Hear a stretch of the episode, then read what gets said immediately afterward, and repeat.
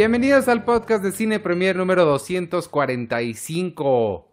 Yo soy Iván Morales y hoy me acompaña nada más un cuadrito y un mini Spike. ¿Cómo estás? ¿Cómo te llamas? Eh, aquí Checoche. Saludo, saludos a todos los que nos están saludando. Eh, Rolando Pérez López, Luz Ramírez, eh, María Angélica Corea Lindo y Ciro Vera, que se están conectando. Hola, hola a todos. Gracias por acompañarnos. Está encendido el super chat. Ahí por si quieren este resaltar sus, sus comentarios o sus stickers, que también tiene stickers bonitos y los mandas ahí por super chat. Ajá.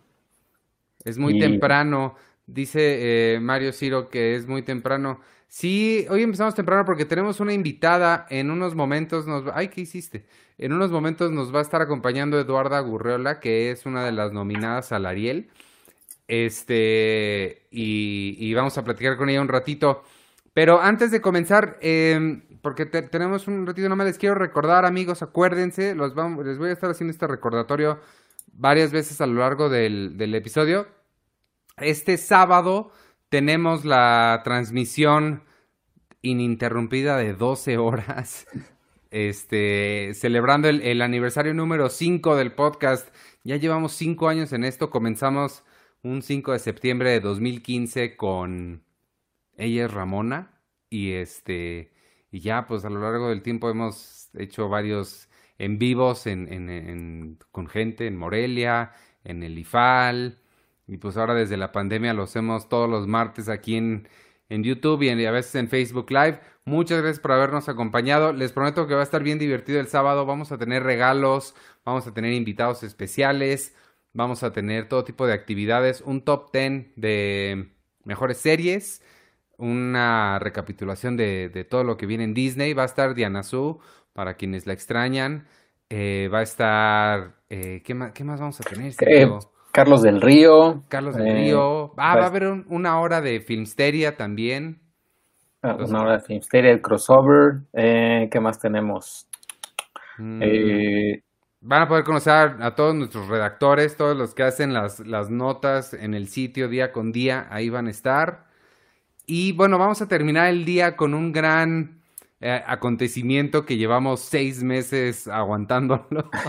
Vamos a terminar nuestra lista de las, de las mejores películas de la década. Hay que checar en cuál número nos quedamos, Sergio. Este. Eh, nos quedamos en el, pues tal cual, del, del 5, 5, 4, 3, 2, 1. O sea. ¿Estás 100% seguro de eso? Estoy 100% seguro. Lo que sí es que deberían de eh, bueno, tú, Penny, Arturo, deberían de escucharlo porque yo, yo ya, o sea, más o menos me estaba acordando y sí puse, por ejemplo, Misión Imposible, las tres, las tres que salieron en la década, creo que Misión Imposible está en mi lugar número 7 u 8, algo así. Ok. Eh, y ya por ahí hay algunas, obviamente ya del 5 al 1, por lo que me estoy acordando, jole, el 1 el uno sí se están peleando dos películas casi del 2010. O sea, no hay ninguna como muy así reciente. No vas a, no vas a poner, ¿qué es que se estrenó este año? ¿La vieja guardia? No, porque ya es del 2020, ¿no? En teoría. Sí. no, pero sí está Parásitos. Creo que alguien, no sé si Penny ah. o alguien, alguien mencionó Parásitos en ese entonces. Ah, sí podría, podría sostenerse todavía. Oye, ¿sabes qué me estoy, este, este antes de, de empezar, lo iba a dejar para después, pero se me hace que es mejor hacerlo de una vez, ¿no? Para, para hacer al principio, ay, déjame abrir el, el, el, archivo este, para contarles, amigos, de... Ay, espérenme, ya lo perdí. Ay, Dios mío. Bueno, habla tú mientras encuentro esto. Eh, pues eh, bueno, vamos, vamos a estar ahí. En... Todavía no se sabe también, únicamente, o sea, de entrada, eh, de entrada YouTube es, es, lo principal.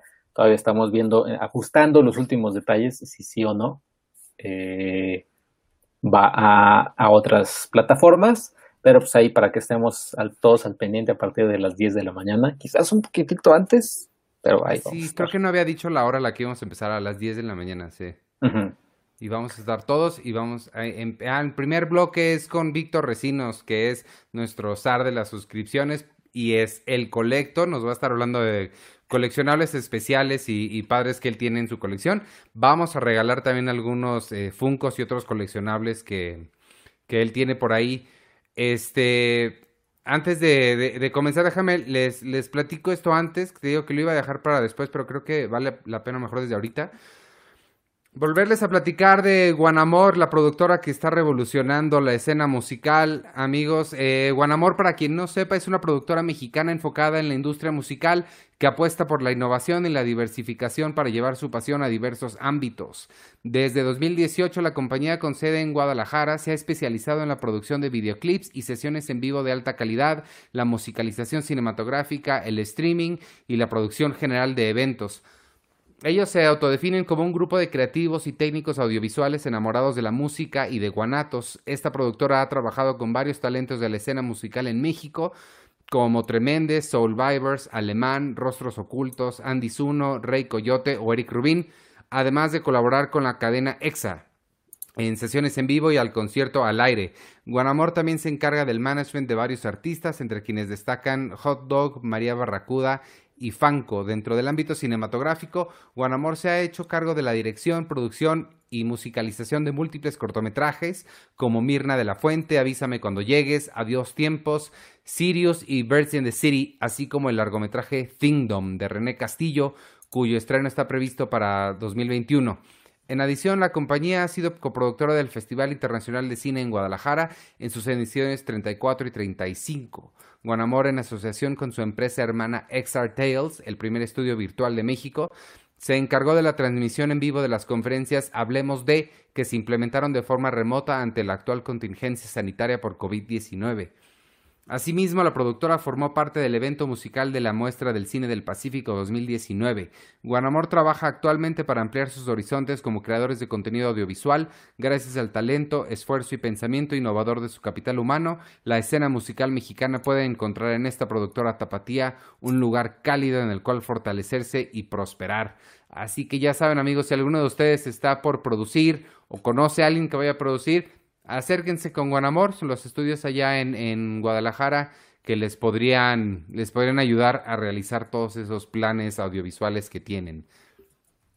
Y ya, Sergio, gracias, qué amable.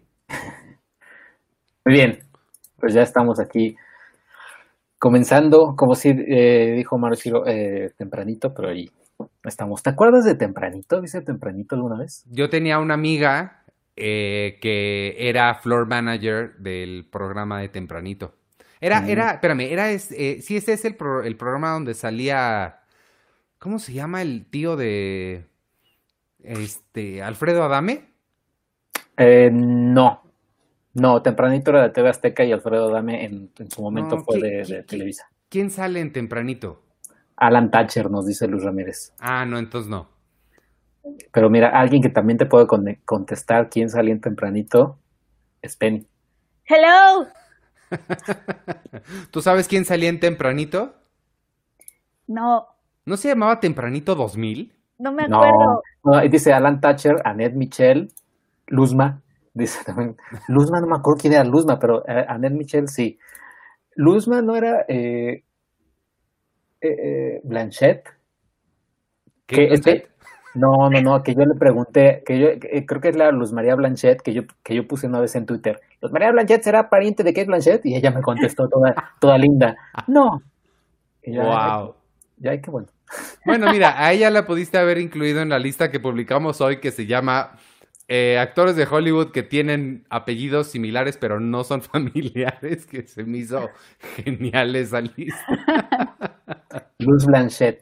Nos dice, sí, será Luz Blanchet. Pues yo a ella le mandé un tweet. Bueno, no se lo mandé a ella, la mencioné. Hola, Artur. Hola. Bienvenido al podcast de Cine Premier.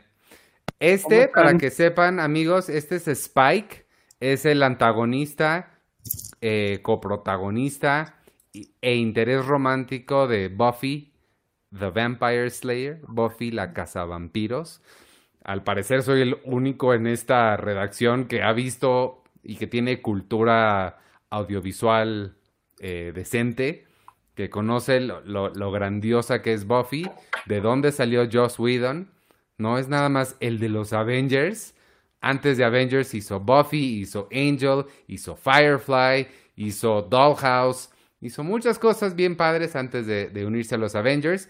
Y ya está Buffy en Prime, que como les decía a Sergio antes de entrar al aire, o sea, está padre que ya esté en Prime, pero siempre ha estado en Claro Video. Creo que todo está en Claro Video y, les prom de verdad no saben la forma en la que les prometo que esto no es anuncio.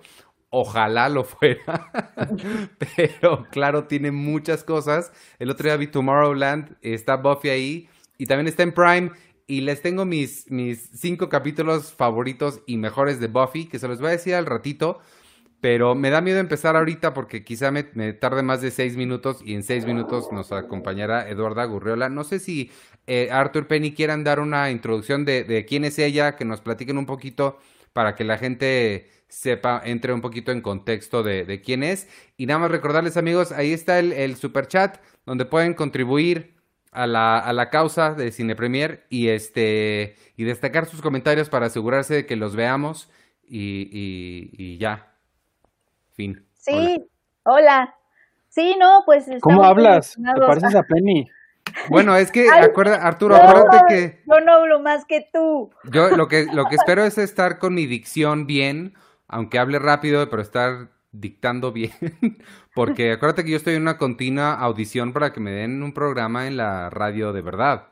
En ahí W no, porque no sé si supiste que W la tomaron y fue una cosa ahí medio extraña lo que sucedió. No, a ver si nos platicas ahorita que después de dar la introducción de Eduarda Gurreola, porque Oye, sí, sí, me interesa mucho saber qué pasó en W, pero que me den un programa ahí con, con Risco o con, o mejor en el de este de Olayo y así conozco a todos mis amigos de la infancia. Olayo no está en W. No, Te van a dar dije, un programa con Luz Blanchett anunciando almohadas, como... Dije en el, en el, en el otro que en el network que tiene Olayo con con Reclu, con Sopitas, se llama Convoy. Convoy Network, con el Cha, con el Betornillo. Bueno, a ver, ya dinos. Un, pro, un programa de ponchos, yo escucharía. Ok. En buen plan.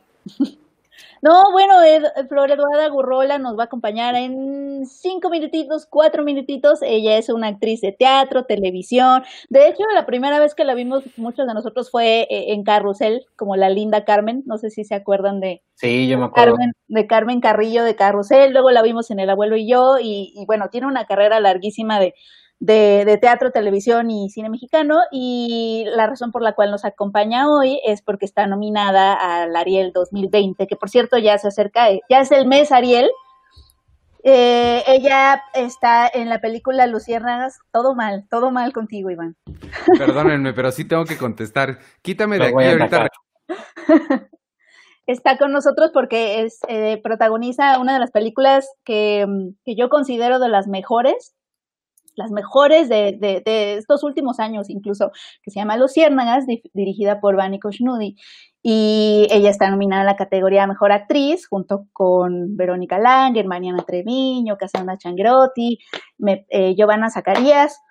Y pues nada, estamos muy felices de tenerla. En tres minutitos va a estar con nosotros, se va a conectar con nosotros a las siete y media y pues no podemos estar más felices de verla y platicar con ella.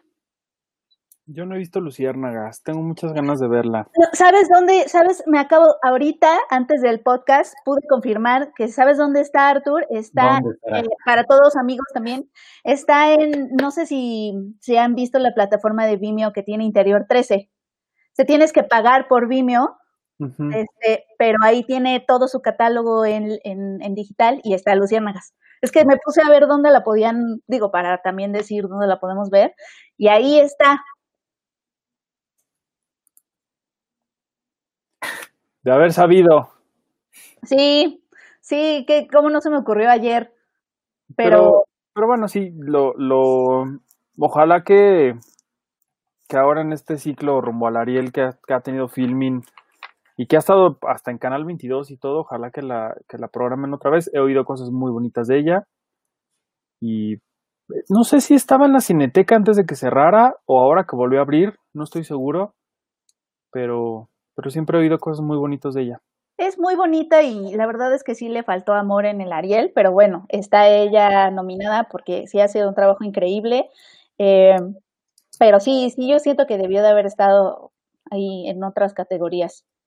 Pues es que la cosa con este año con, con el Ariel, digo, hay muchas nominaciones que a mí me dan muchísimo gusto y lo comentamos ese día en, pues cuando, cuando se dieron el, el anuncio de los nominados, pero hay otras que yo hubiera dado por hecho que serían como las grandes nominadas del año y las ignoraron de una forma en la que yo no me explico. Mano de obra que es increíble, no tenía más que dos o tres nominaciones y era como para que tuviera más. Hay otras que tienen hasta de más que no entiendo por qué, pero no sé, a veces el cine mexicano actúa igual que, que Hollywood cuando de pronto en el Oscar uno dice, ¿qué? ¿Jennifer Lawrence mejor actriz? Pues sí, a veces. Sí, sí, pues sí, todas las premiaciones son muy subjetivas, obviamente, y, responden a, muchos factores que a veces no solo tienen que ver con el mérito, pero Luciérnaga sí, de verdad es una gran, gran película. Está ahí en, en el Vimeo, en el, la um, plataforma digital de Interior 13, que usa la, la, la usa la plataforma de, de, de, Vimeo. Un saludo a Alex Juárez García. Muchas gracias por escucharnos. Podcast, eh. podcast de Ponchos por dos, ¿eh? Ya hay otra, ya, alguien, alguien está apoyando la, la Imagínate un programa en la W sobre Poncho, sería algo inédito, revolucionario. Bueno, si hay programas de radio de coches, yo creo que ya puede haber programas de radio de lo que sea, ¿no? Sí. Déjenme ver nada más, sí, todo bien. Ahí no vaya a estar Flor Eduarda en el backstage, Checo. No, o sea, estoy aquí, estoy aquí en el, en el control room, en el control room y, y, y no, he de decir que estuvo un ratito, pero me imagino que no, que no vio caras conocidas, o, o sea, a Penny, y dijo, ay, no, es como cuando, cuando entrabas a algún lugar. Y, a una ¿sabes? fiesta. Alguna fiesta, o, o, o, ibas a buscando tu mamá en, en, alguna, en alguna reunión en una casa y veías, ay, no está mi mamá, y te regresaba. Y te, y te subías a tu cuarto. Ajá, pero ya llegó. Miren, aquí está. Oh, Hola. Hola, ¿qué tal, Eduarda? ¿Cómo estás? Muchas sí, gracias. estoy en el lugar, en, en, el lugar este, Sí, esta es la transmisión correcta. Bienvenida. Estamos feos, pero somos buena onda. Díganme a mí. Muchísimas. el lipstick y vámonos. La siguiente. Sí, exactamente, es la vida de las videollamadas. Oye, muchas gracias por acompañarnos. Estamos muy felices de tenerte. No, qué, qué, placer, gracias a ustedes. Y bueno, ya estamos, como estábamos platicando hace un ratito, cuando estábamos dando una pequeña introducción, eh, que pues ya es, ya, ya es el mes del Ariel, ya estamos ahí. y ya vamos el mes a... del Ariel y de los chiles en hogada. Y de los chiles en hogada y de los temblores, pero esperemos que no. No, no, no, no, eso sí no, eso sí no, ni digas porque Ahora que tembló hace poquito que decía, no, hombre, ojalá que no tiemble, tiemble ahorita en la pandemia y tiembla. No, por favor, no, por favor, no. De verdad, ya no podemos soportar más cosas. Que se lo guarde, que se lo guarde este mes. Bueno, Oye, pues, primero que nada, muchas felicidades por esa nominación, por, es, por esa película además tan bella que justamente estábamos Ay. platicando que creemos que debió de haber recibido más amor. Es como nuestra protesta Gracias, sí, ¿verdad? Sí, o sea, también es como medio agridulce estar, o sea, es maravilloso estar nominada porque es pues, los colegas y, y, este, pues, el reconocimiento a tu trabajo y todo, pero pues sí, es, mmm, creo que en Luciérnagas es una gran película y qué chingón que ustedes pues la vieron. Sí, estábamos, estábamos platicando, eh, ahorita la, la, pueden ver en la plataforma de Interior 13, tiene ahí su, uh -huh. su Vimeo, eh, tienes que pagar por Vimeo, pero la verdad es que vale muchísimo la pena. Y pues sí, es una película pues sutil, sutil, hermosa, me hace llorar todo el tiempo, uh -huh. porque, porque, eso soy, pero, pero cuéntanos un poquito de, de de, es, de, esta película, cómo fue trabajar con Bunny y conectarte a esa mirada como tan sensible de sobre los desplazamientos humanos de los que se quedan, de los que se van, ¿no? Y, y que oímos la palabra migración y es como, oh, cifras, y mm. este, cifras aquí, cifras allá, y la caravana, pero realmente es como sobre las personas esta película. Sí, o sea, creo que la visión de Bunny, porque ella también, este, pues tiene una historia de migración.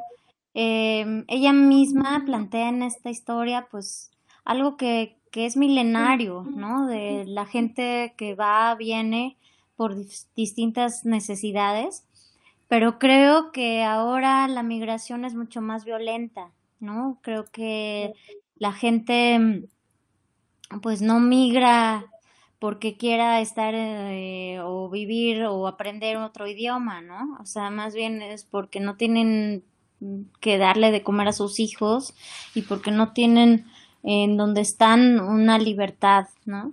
Entonces, para mí hacer esta película desde ese punto de vista de ella, pues me abrió también toda otra gama de cosas, porque también creo que como mexicanos, pues sí, vivimos la migración, eh, sobre todo los que se van del otro lado, pero también que entendamos un poco de los que vienen, ¿no? De los de nuestros hermanos centroamericanos y sudamericanos que tienen que también atravesar nuestro país y es un via crucis y bueno, creo que mm, esta película eh, refleja como que la vida íntima de la vida interna de, de, cada gente desde otro punto de vista. Como dices, no son cifras, porque podemos nada más hablar de números, pero cada persona tiene su su su propio mm, deseo, sus propias búsquedas de libertades, de cosas, y eso lo hace muy bien esta película. Creo que está muy chido que, que que pongamos sobre la mesa estos temas, estos temas que nos, que nos competen, que, que, tenemos que ser más empáticos todos. Eso es lo que creo. Aquí hay un podescucha que, que dice, díganle a Flor que su personaje fue lo que más me gustó de la película. Y lo que te quiero preguntar es cómo construyó que lo, cómo construiste y, lograste transmitir tanto en pocos diálogos, porque pues, sí, es sutil, es fino. Sí, bueno, el, eh, bueno, el, em, todos los diálogos, casi todos están en el guion, ¿no? Y lo que me gusta muchísimo de Bani Koshnudi, que es nuestra directora, es que em, pues no te lo da peladito y en la boca, ¿no? Todo es como un poco a la interpretación de lo que le des, este, no queríamos hacer una película didáctica de, de, la violencia y de la corrupción que existe en Veracruz desde hace décadas, ¿no? Un, un, lugar que, que, es tan rico de, en todos sentidos, ¿no? Naturalmente, culturalmente, gastronómicamente, en fin. Y que también es punto de entrada y de salida de millones, miles de personas, de productos y demás, ¿no? Entonces, ¿cómo, cómo retratar un puerto, un puerto donde entran y salen las cosas? Entonces, creo que eso fue muy bello como, como la mirada también poética, ¿no? Porque también la fotografía me parece muy, muy importante en cómo, cómo contar esta historia, ¿no? Entonces, a, través de estos diálogos pequeños, ¿no? Porque también era de, de la diferencia, de las mezclas de, de, de que de Leti, que se iba a ir al otro lado con su novio, pero no, ella no quiere eh, hablar inglés, ¿no? Ella pero bueno, a, través del inglés con Ramin, ella le quiere enseñar español, ¿no? Decirle, aquí estás, pues habla lo que hay aquí, ¿no? Entonces esos diálogos nos dieron muchísimas pautas para, aunque sean muy, muy cortos, aunque casi no hay ese texto, hay muchísimos subtextos, ¿no? Esa es la, como las, las capas que son muy, muy bellas y muy, muy ricas de ver en el cine, ¿no? Cuando no te lo, no te lo están traduciendo, sino tú lo estás em, captando, ¿no? Entonces, esa es como la, la, la respuesta a Iván, ese chimal. Oye, oye, Flor, yo te quería preguntarte, hemos visto un montón de historias a lo largo de, mucho tiempo. Siempre, siempre es muy bonito verte en, en, la pantalla. Por cierto, mi novia dice que te ama con locura y que se emociona mucho de verte porque es súper fan de, de, de soy fan. y, pero bueno, ¿qué significa para ti un, un personaje como este en este momento de tu carrera, tu segunda nominación al Ariel y en un momento en el que el cine mexicano, la verdad es que también se está revolucionando a sí mismo y está haciendo historias cada vez pues mucho más bonitas, más intensas, más humanas, más pues lo que ya era, ya era costumbre, ¿no? En la, en la industria, pero que ahora lo podemos disfrutar por fortuna, o al, me, al menos me gusta verlo así un poquito más, ¿no? Creo que, bueno, hay una diversidad de voces, tenemos un país tan grande y tantas realidades y todo que creo, estoy, o sea, me congratulo de que de que guionistas y productores y directores eh, abran como su visión hacia otro tipo de personajes, no solamente eh, los güeros y los morenos, o los, las sirvientas, o las nalgonas, o las buenas contra los eh, machos, ¿no? Creo que eso está cambiando, pero creo que porque está cambiando también a nivel mundial, ojalá también social, eh, la visión sobre cómo son otro tipo de mujeres y también por eso llega mi Leti en este momento, o sea, tengo 40 años tengo 33 años actuando, ¿no? Entonces a mí me ha tocado hacer desde la niña de carrusel hasta toda la mala, la mala. Y luego también como que me encajonaron en una cosa y está bien, ¿no? Porque creo que estoy logrando salir de eso y de que me encajonen nada más en como la mala, este, la rockera, tal, o sea, ya, será la, la, la chiquirruca rockera. Este, ahora ya me toca más de mamá también y muy pronto de abuelita. Pero, o sea, creo que en general en el mundo espero que haya personajes también muy sabrosos para mujeres de mi edad. Eh, que se vayan armando, que se están contando otras historias, también otras historias de, pues de, de, de, de, búsquedas Mm, que pueden ser como muy locales, como en, en Luciérnagas, también eh, me, me, interesa mucho el tema sobre la libertad de, de, amar, ¿no? Sobre los derechos de la comunidad gay, ¿no? O sea, ¿por qué entonces es una película gay? O sea, qué bueno que ahora ya no está tan estigmatizado eso, ¿no? Que entonces haces una película gay o no. O, o sea, creo que hay chance para todos y desde todos, ¿no? Y también hablando con, eh, con, con, una también amiga mm, indígena, actriz, es decir, bueno, se están abriendo las puertas también para otras cosas, no solamente van a ser eh, los personajes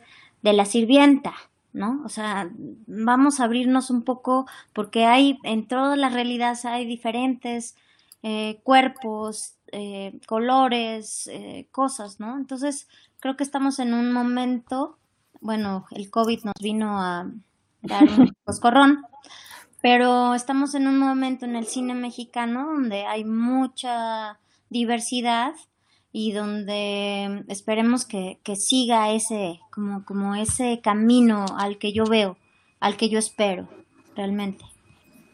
¿A qué le, a qué le atribuirías esa, esa, esa felicidad? Bueno, también nos da felicidad la diversidad de, voces en el cine mexicano, eh, porque bueno, obviamente están los estímulos y todo esto que la producción sea, al menos en cine, pues se ha disparado en estas dos últimas décadas, pero desde tu lugar, ¿cómo lo ves? ¿A qué se lo atribuirías? Em, ¿Te refieres como a, a mucha lana y así que le han impuesto, que le han dado al cine? Bueno, están los estímulos que han logrado que se dispare de pronto la producción y eso está muy bien, pero también... Pero también, o sea, lo que sucedió es que ya quitaron también Foprocine, ¿no? O sea, sí hay por un lado una, una mm, fuerza, pero por otro lado también le están quitando, o sea, no está tan... Sobre todo pienso, por ejemplo, porque necesitamos escuchar muchas voces dónde está el cine independiente, ¿no? El cine independiente, pues, por autonomía, o sea, tienen menos presupuesto, menos, menos apoyos, pero no por eso tiene que ser este un cine que no veamos, ¿no? Creo que mucho tiene que ver con la exhibición, porque somos un país donde casi no vemos nuestro propio cine. O sea, vemos las películas ya cuando fueron nominadas o ganadoras en otros festivales, en unos festivales eh, internacionales, ¿no? Entonces, Creo que tenemos que cambiar esa visión y apostarle más a lo nuestro, sea comedia romántica, sea, o sea, porque qué bien que hay de todo para todos, ¿no? Entonces creo que tenemos que apostarle a nosotros ver nuestro cine, porque si no, ¿quién lo va a ver? El eterno problema de toda la vida, ¿no? Sí. Y aprovechando, digamos, eh, que hablamos así de ver, cine y demás, tú cuando comenzaste tu carrera, digamos, a muy temprana edad de niña, ¿qué películas mexicanas eran las que veías y te, te, llegaron a, encantar y a enamorar y, enamorarte del cine mexicano y de, actuar, etcétera? Y lo ligo con las has, las has vuelto a ver ya ahora que has pasado por esta trayectoria artística y siguen gustándote o qué les encuentras, etcétera.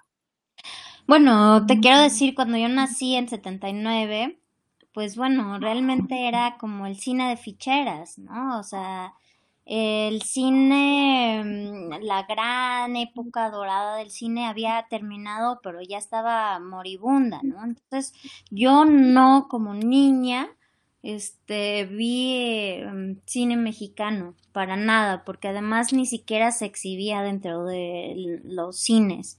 Pero sí me acuerdo muy bien, muy, muy claramente, que yo de haber tenido como 11 o 11 años o algo así, y fui a ver Danzón. Fui a ver Danzón en el cine, mm, un cine sobre reforma, un cine increíble que ya no existe. Y, para mí fue increíble verlo y ver Veracruz, ¿no? Porque yo también conozco Veracruz. Y, y fue como un, ah, pues aquí también se hace, porque obviamente cine mm, cine para niños pues tampoco existía en ese momento o no me tocó eh, como animación o así entonces, Danzón para mí fue así como de, wow, esto es cine y es cine mexicano, ¿no? Y es muy chistoso porque esta pregunta también tiene que ver con, con Luciérnagas, porque también Bani me puso como referencia Danzón, ¿no? Cuando también es, es un homenaje cuando hacemos la, la escena del danzón Ramín y Leti, es un homenaje total a Mariano Varo y a, y a, María Rojo, ¿no?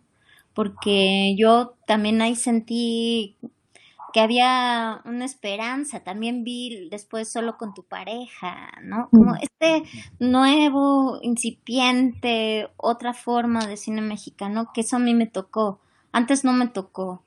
Me tocaron, me tocó Disney, me tocó, me tocó El Cristal Encantado, este, eh, me tocó, de hecho no teníamos televisión en mi casa, solo mi papá tenía betas y VHS, entonces era el cristal encantado o tenía un beta lleno del show de los Muppets.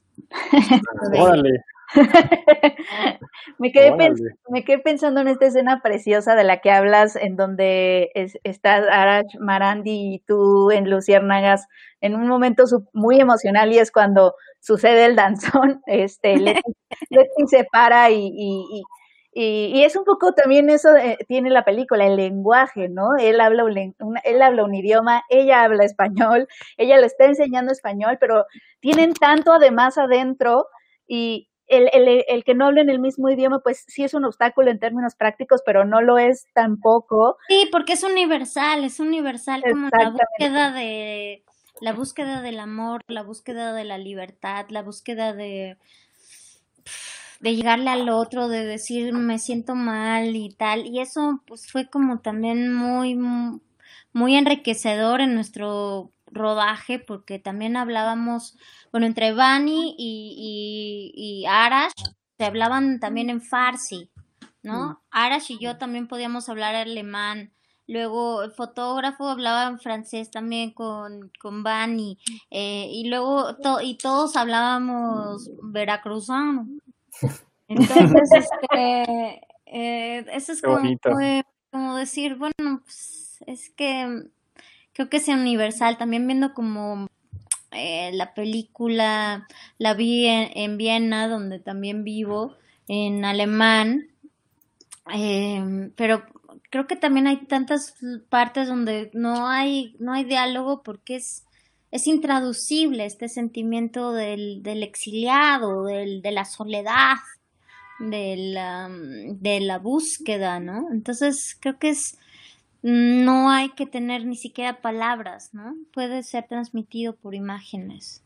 Exacto.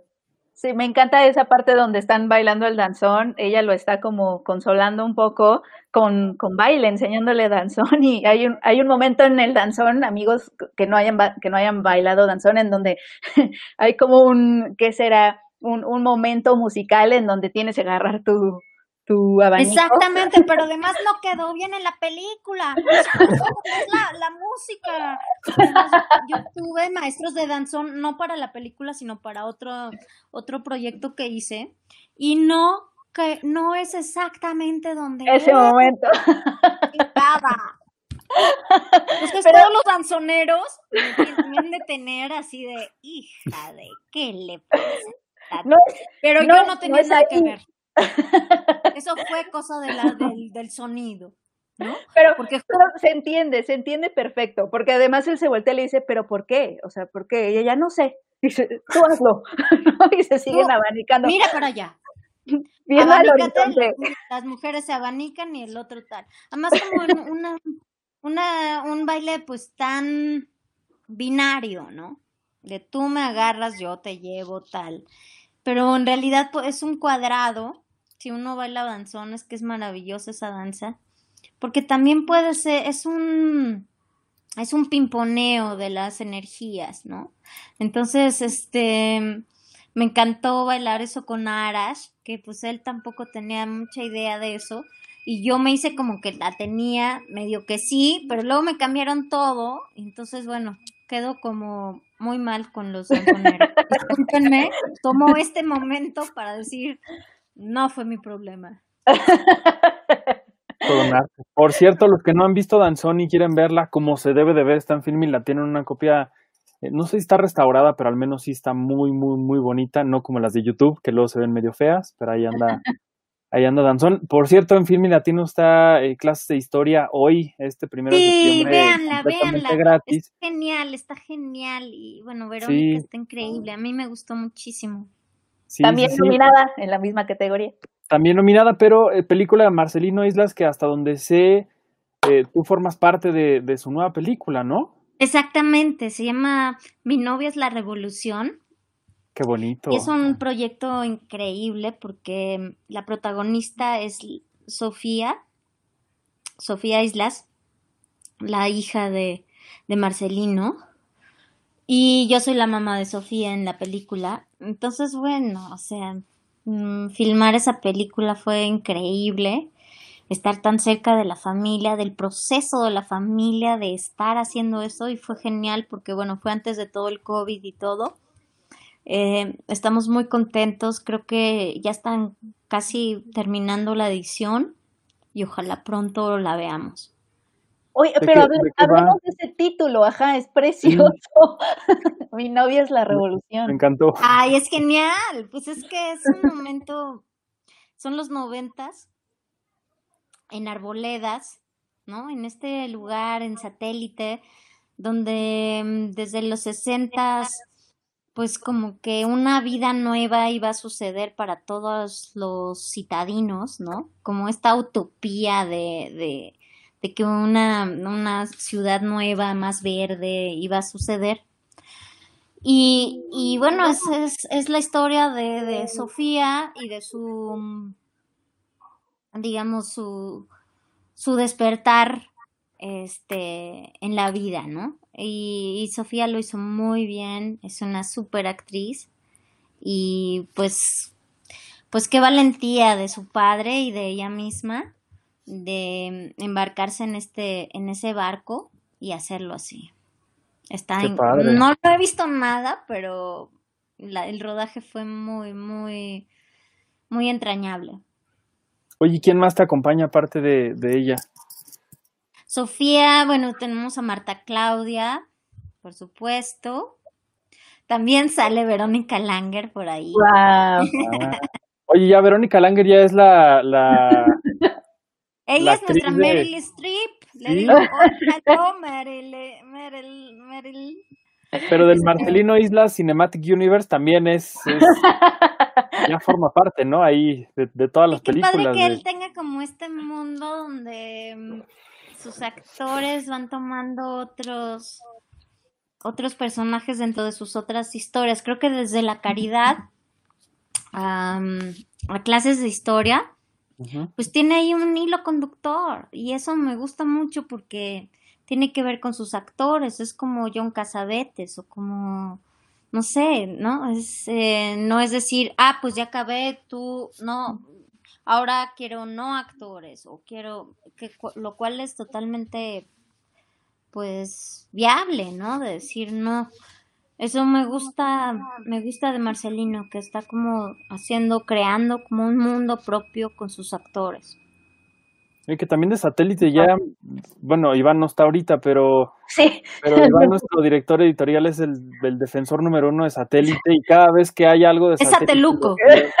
Sí, entonces digo, ahorita ya tenemos esto no es Berlín, tenemos eh, museo, tenemos, bueno, vamos a tener de Marcelino Islas, o sea, ya Ay, satélite está haciendo su, su, su Cinematic Universe también. Le va a dar mucho gusto porque se, se sintió ignorado mucho tiempo. Y también, o sea, un poco también Luciérnagas en Veracruz, o sea, como que también sí ha estado centralizado por mucho tiempo, ¿no? El, el cine mexicano, que en la Ciudad de México, etcétera, pero está, está padre ver que, que, que estamos viendo también, pues, el país, ¿no? O sea, diferentes lados del país en nuestro cine y creo que eso también es importante. Sí, además decir, no todo es la Condesa, la Roma, tal, o sea, hay que em- empezar, bueno... En Parque España estoy hasta acá de verlo en las películas. No, imagínate los vecinos, ya están hasta el- Otra vez. Y es la misma historia, sí, señora, perdóneme. Sí, No, sí. pero creo que bueno, es que hay tanto, o sea, tenemos para tanto, tenemos tantas historias, tantas miles y miles de locaciones maravillosas, que bueno, pues es que em, o nos falta imaginación, nos falta presupuesto, nos faltan ganas, pero creo que después de todo este em, periodo de no puedes filmar, de COVID, de que no nos podemos ver, de que no podemos trabajar, creo que mm, ojalá que, que, que todos podamos como que meterle más ganas y echarle más carne al asador en todas las cosas que hacemos, ¿no? No Sí. que lo haga, no que no lo hagamos antes, pero creo que ahora lo vamos a hacer con más ganas todo. Exactamente. Qué chingón. Y Eduardo, muchísimas gracias por estar aquí con nosotros. Te deseamos la mejor de las suertes, ah, ya que nervios ya está muy cerca. Vamos a estar ahí. Además es en línea, lo van a ver igual que yo. Sí, este Ariel va a ser muy diferente. Sí, oye, que- ¿te han dicho algo de qué va a pasar o, o, o- o- o Sí. qué? No sé nada. A ver, ¿cómo lo vamos a hacer? Porque además, bueno, también el morbo es como cuando a una le dicen, ah, ya ganaste, y ver las caras de las otras. Por eso hay que ensayarlas, como nos enseñó Joey. Exacto, así de, ah, se lo merece. Pero ¿sabes qué es lo peor? Digo, si es como me lo estoy imaginando, que sea como una especie como de Zoom, vamos a tener las caritas de todas. Supongo. Y en el Ariel eso no se No acostumbra sé, casi. no sé cómo va a ser. No sabemos todavía cómo va a ser. No, ¿qué tal que nada más? Que nada más. Sí. No, sí las tienen que conectar a todas. Sí, tienes razón. Pues a menos que sea grabado. Pero pues sí estaría raro, ¿no? pero imagínate entonces que, que, o sea, que está pasando la señora de colchones, refrigeradores. Sería muy mexicano eso. Sería muy Mientras tú mexicano. estás diciendo, gracias a la academia, porque Exactamente, va a ser una. eso sería fantástico. O sea, creo que este, pues nos, o sea, nos neutraliza más a todos y nos pone en un momento donde todos estamos inciertos de todo. Entonces, creo que puede ser como una ceremonia, si se conecta la mayoría de la gente, pues muy chida. Obviamente vamos a extrañar el, el mezcal juntos, el estar pues festejando el cine y decir cómo estás o ves que no te ves durante años y te ves solamente en estas, ¿no? Eh, entonces, bueno, ojalá que sea gozoso para todos y sí, yo, yo sí me voy a vestir y todo porque pues, me la tengo que creer. Exactamente. Claro. Inclusive si no, o sea, siendo, o sea, también para mis amigas, pensaba, pensaba con, con, con Cassandra, con Mariana, con Verónica, con Giovanna. ¿Por qué no nos juntamos todos en una casa? Estaría y padre. este, tal, ¿no? Pero no, dijimos, no, se puede poner medio loco. Eso hubiera estado muy interesante de ver. Sí.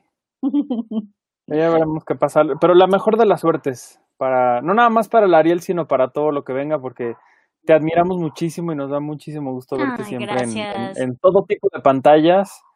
Ojalá que muy pronto sea de forma presencial cuando felicitemos, nos celebremos tu, todos tus éxitos. Eh, Muchísimas gracias. gracias. por estar. Muchas gracias por Qué estar aquí. Eduarda.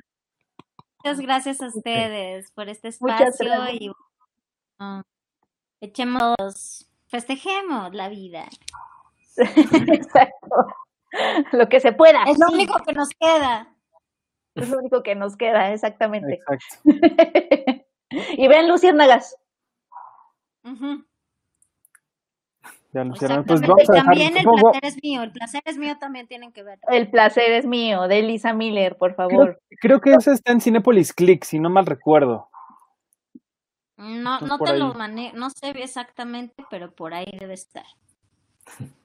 La El buscaremos. placer y es la mío, buscaremos, buscaremos y, po- y pondremos donde, po- dónde, dónde podemos ver todas las películas que, que acabamos de mencionar, amigos. Ahorita se los, se los ponemos. Buenísimo. Muchas gracias, besos. Eduarda. Muchas Gracias. Gracias. Gracias, hasta luego. Bye. Bye. Pues ahí está, Flor Eduarda Gurrola. Flor Eduarda Gurrola. Qué padre que pudo estar aquí. Ahí estoy. Oye, ¿escuchaste que lo de la película de- en satélite? Sí, claro, yo estaba aquí muy atento esperando a que me... Oye, sí sigue conectado este micrófono, ¿verdad? Sí, Sí. Iván, sí, Ok. siempre. Bueno, me da- No, no siempre, luego me critican. Sí, no, yo estaba muy pendiente de todo lo que decían. Arboledas está, está muy cerquita de aquí. Ahí vive un tío mío y un primo y mi prima y mi otro primo. o sea, toda la familia de ellos vive ahí. Y este, y sí, qué bueno que veamos más satélite. No me, no me acuerdo que esto no es Berlín, es, es aquí también. Se van a Iztapalapa o a Nesa a tocar. Pero no me acordaba que, que parte de la película tocar aquí. Esa y Paraíso. Paraíso también es, es aquí en satélite. Y la de museo. Sí, museo, pero museo sí la mencionaron. Sí. Hay varias, hay varias. Digo, qué bueno que, como bien lo decía Flor, qué bueno que ya no estén filmando todos en la Roma Condesa. No por nada contra la gente de la Roma Condesa, que les mandamos un abrazo, pero, pero ya, o sea, tenemos muchos más códigos postales en el cine mexicano, y no nada más de, de locaciones, sino la gente que, que pues no vive en esos lugares también hace cosas muy padres. Entonces creo yo que. Yo, que sincronía la hice en la colonia del Valle y en el Parque Hundido, que es, es, es menos representado que la Condesa, pero también es de las zonas, Y, y más menos que el populares. Parque España. pues sí, pero, pero la, la, la pueden ver, está disponible en YouTube. ya se fue. Sergio porque empezó a hablar de sincronía y él dice, yo ya no aguanto este güey hablando tanto de esa película que hizo de- hace y de 13 esa años, supéralo. Oye, Sincronía, pero tú dijiste que la grabaste enfrente o al lado de la de algo de la mamá de Kuno Becker, ¿no? La casa de mi amigo Adán está junto, está, eh, eh, está la, clase, la casa de Claudia Becker, que es donde era, es una agencia de casting muy famosa. Eh, a- hasta donde sé, me parece que falleció ya este, Claudia Becker, pero sí, y entonces seguido nos tocaba, todos los actores que les decíamos para que fueran a hacer ahí el casting y cuando fueron los llamados, todos sabían perfecto dónde era porque era a dos casas de, de Claudia Becker, ahí en la, en la Colonia Condesa, digo, en la Colonia del Valle, a cuatro cuadras del World Trade Center. Si quieren les doy la dirección de mi amigo Adán y ya todos van. Sí, Oye, y todos así, hola. Hola, amigo Adán. Hola, Adán, amigo de Iván. Oye, déjame le respondo a el cocotero cinéfilo. El cocotero, o sea, de cocos. Este, querido equipo de por una duda, no hubo revista de agosto. No, no hubo revista de agosto, no hubo edición de agosto, pero va pronto, está la de septiembre. Nada más para que no, no sientas pánico si no la ves por ahí. La de septiembre llega, me debería estar llegando eh, mañana o el jueves. Entonces ya en, redes pronto va a salir el, el video y ya toda la promoción. Por ahí debe estar conectado eh, Víctor Recinos que es nuestro SAR de las suscripciones. Él les puede dar más información de dónde eh, comprarle y todo. Que por cierto, hablando de cosas que pueden comprar, les recuerdo a través del super chat, alguien donó ahorita eh, un, poco. Ah, aquí está Alex Juárez García, muchas gracias.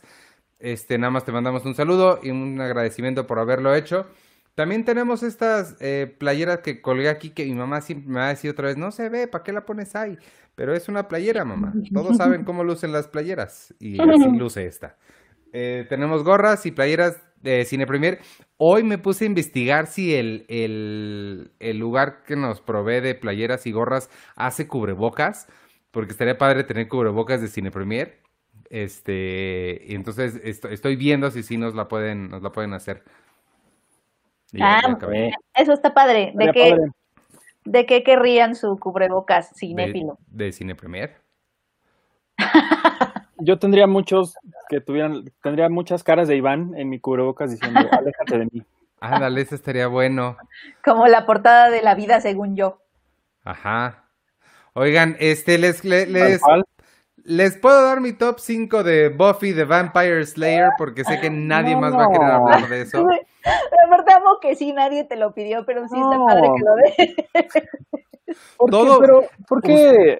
Ustedes cuatro son los únicos que no están interesados en Buffy. Mira, Sergio está hasta bostezando. ¿Por qué? Mira, eh, están eh, diciendo que una, un cubrebocas de Penny con un monóculo, por favor. Eso también lo podemos hacer. Mira, ahí está Mario Ciro Vera 100. Gracias por, por donarnos. Los admiro mucho. Les mando un abrazo de lejos. Pues sí, de lejos, porque ahorita todo es de lejos, amigo. Pero muchas gracias. Eh, espero que nos estés acompañando el sábado. Acuérdense, desde las 10 vamos a estar conectados. Mira, Gustavo. Mira, ¿ves? Gustavo sí sabe. él, es, él es bueno en estas cosas. Mis episodios favoritos son Once More with Feeling, Hush, The Body, Innocence y The Wish. Les voy a dar rapidísimo mi déjame, déjame nada más decir, Josh es, tiene, es, es como, tiene algo técnico, ¿no? No sé si es mudo o si es algo, ¿no? Es mudo. Ah, Josh, eh, realmente no los puse en orden, pero Josh está entre mis cinco favoritos. Josh es el episodio número 4 de la, de la, perdón, el episodio 10 de la temporada 4. Y sí, es un episodio en el que en Sunnydale, que es el, el, la ciudad, el pueblo donde vive Buffy y todos los demás Scoobies, eh, hay un hechizo que hace que nadie pueda hablar, entonces todo el episodio es en silencio. Y es, es increíble porque la tensión que crea Joss Whedon a partir de... Y no tiene, hasta donde recuerdo, creo que no tiene ni música. Están completamente caídos todo el tiempo.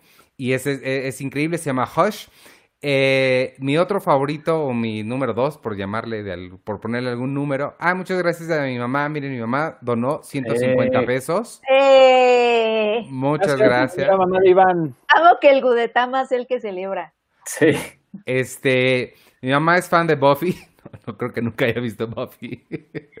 Este, mi eh, episodio favorito número dos se llama The Body, el cuerpo es el episodio número 16 de la temporada 5. Es una cosa... Es, este episodio... Mira, la verdad es que Buffy es una, es una serie muy adolescente. Se siente adolescente, está hecha para adolescentes, es muy inocente, es muy babas muchas veces. Pero de vez en cuando, de vez en cuando hacen cada cosa que si dices, esto es, o sea, no, no puedes creer que esté sucediendo esto en un programa sobre una niña que caza vampiros.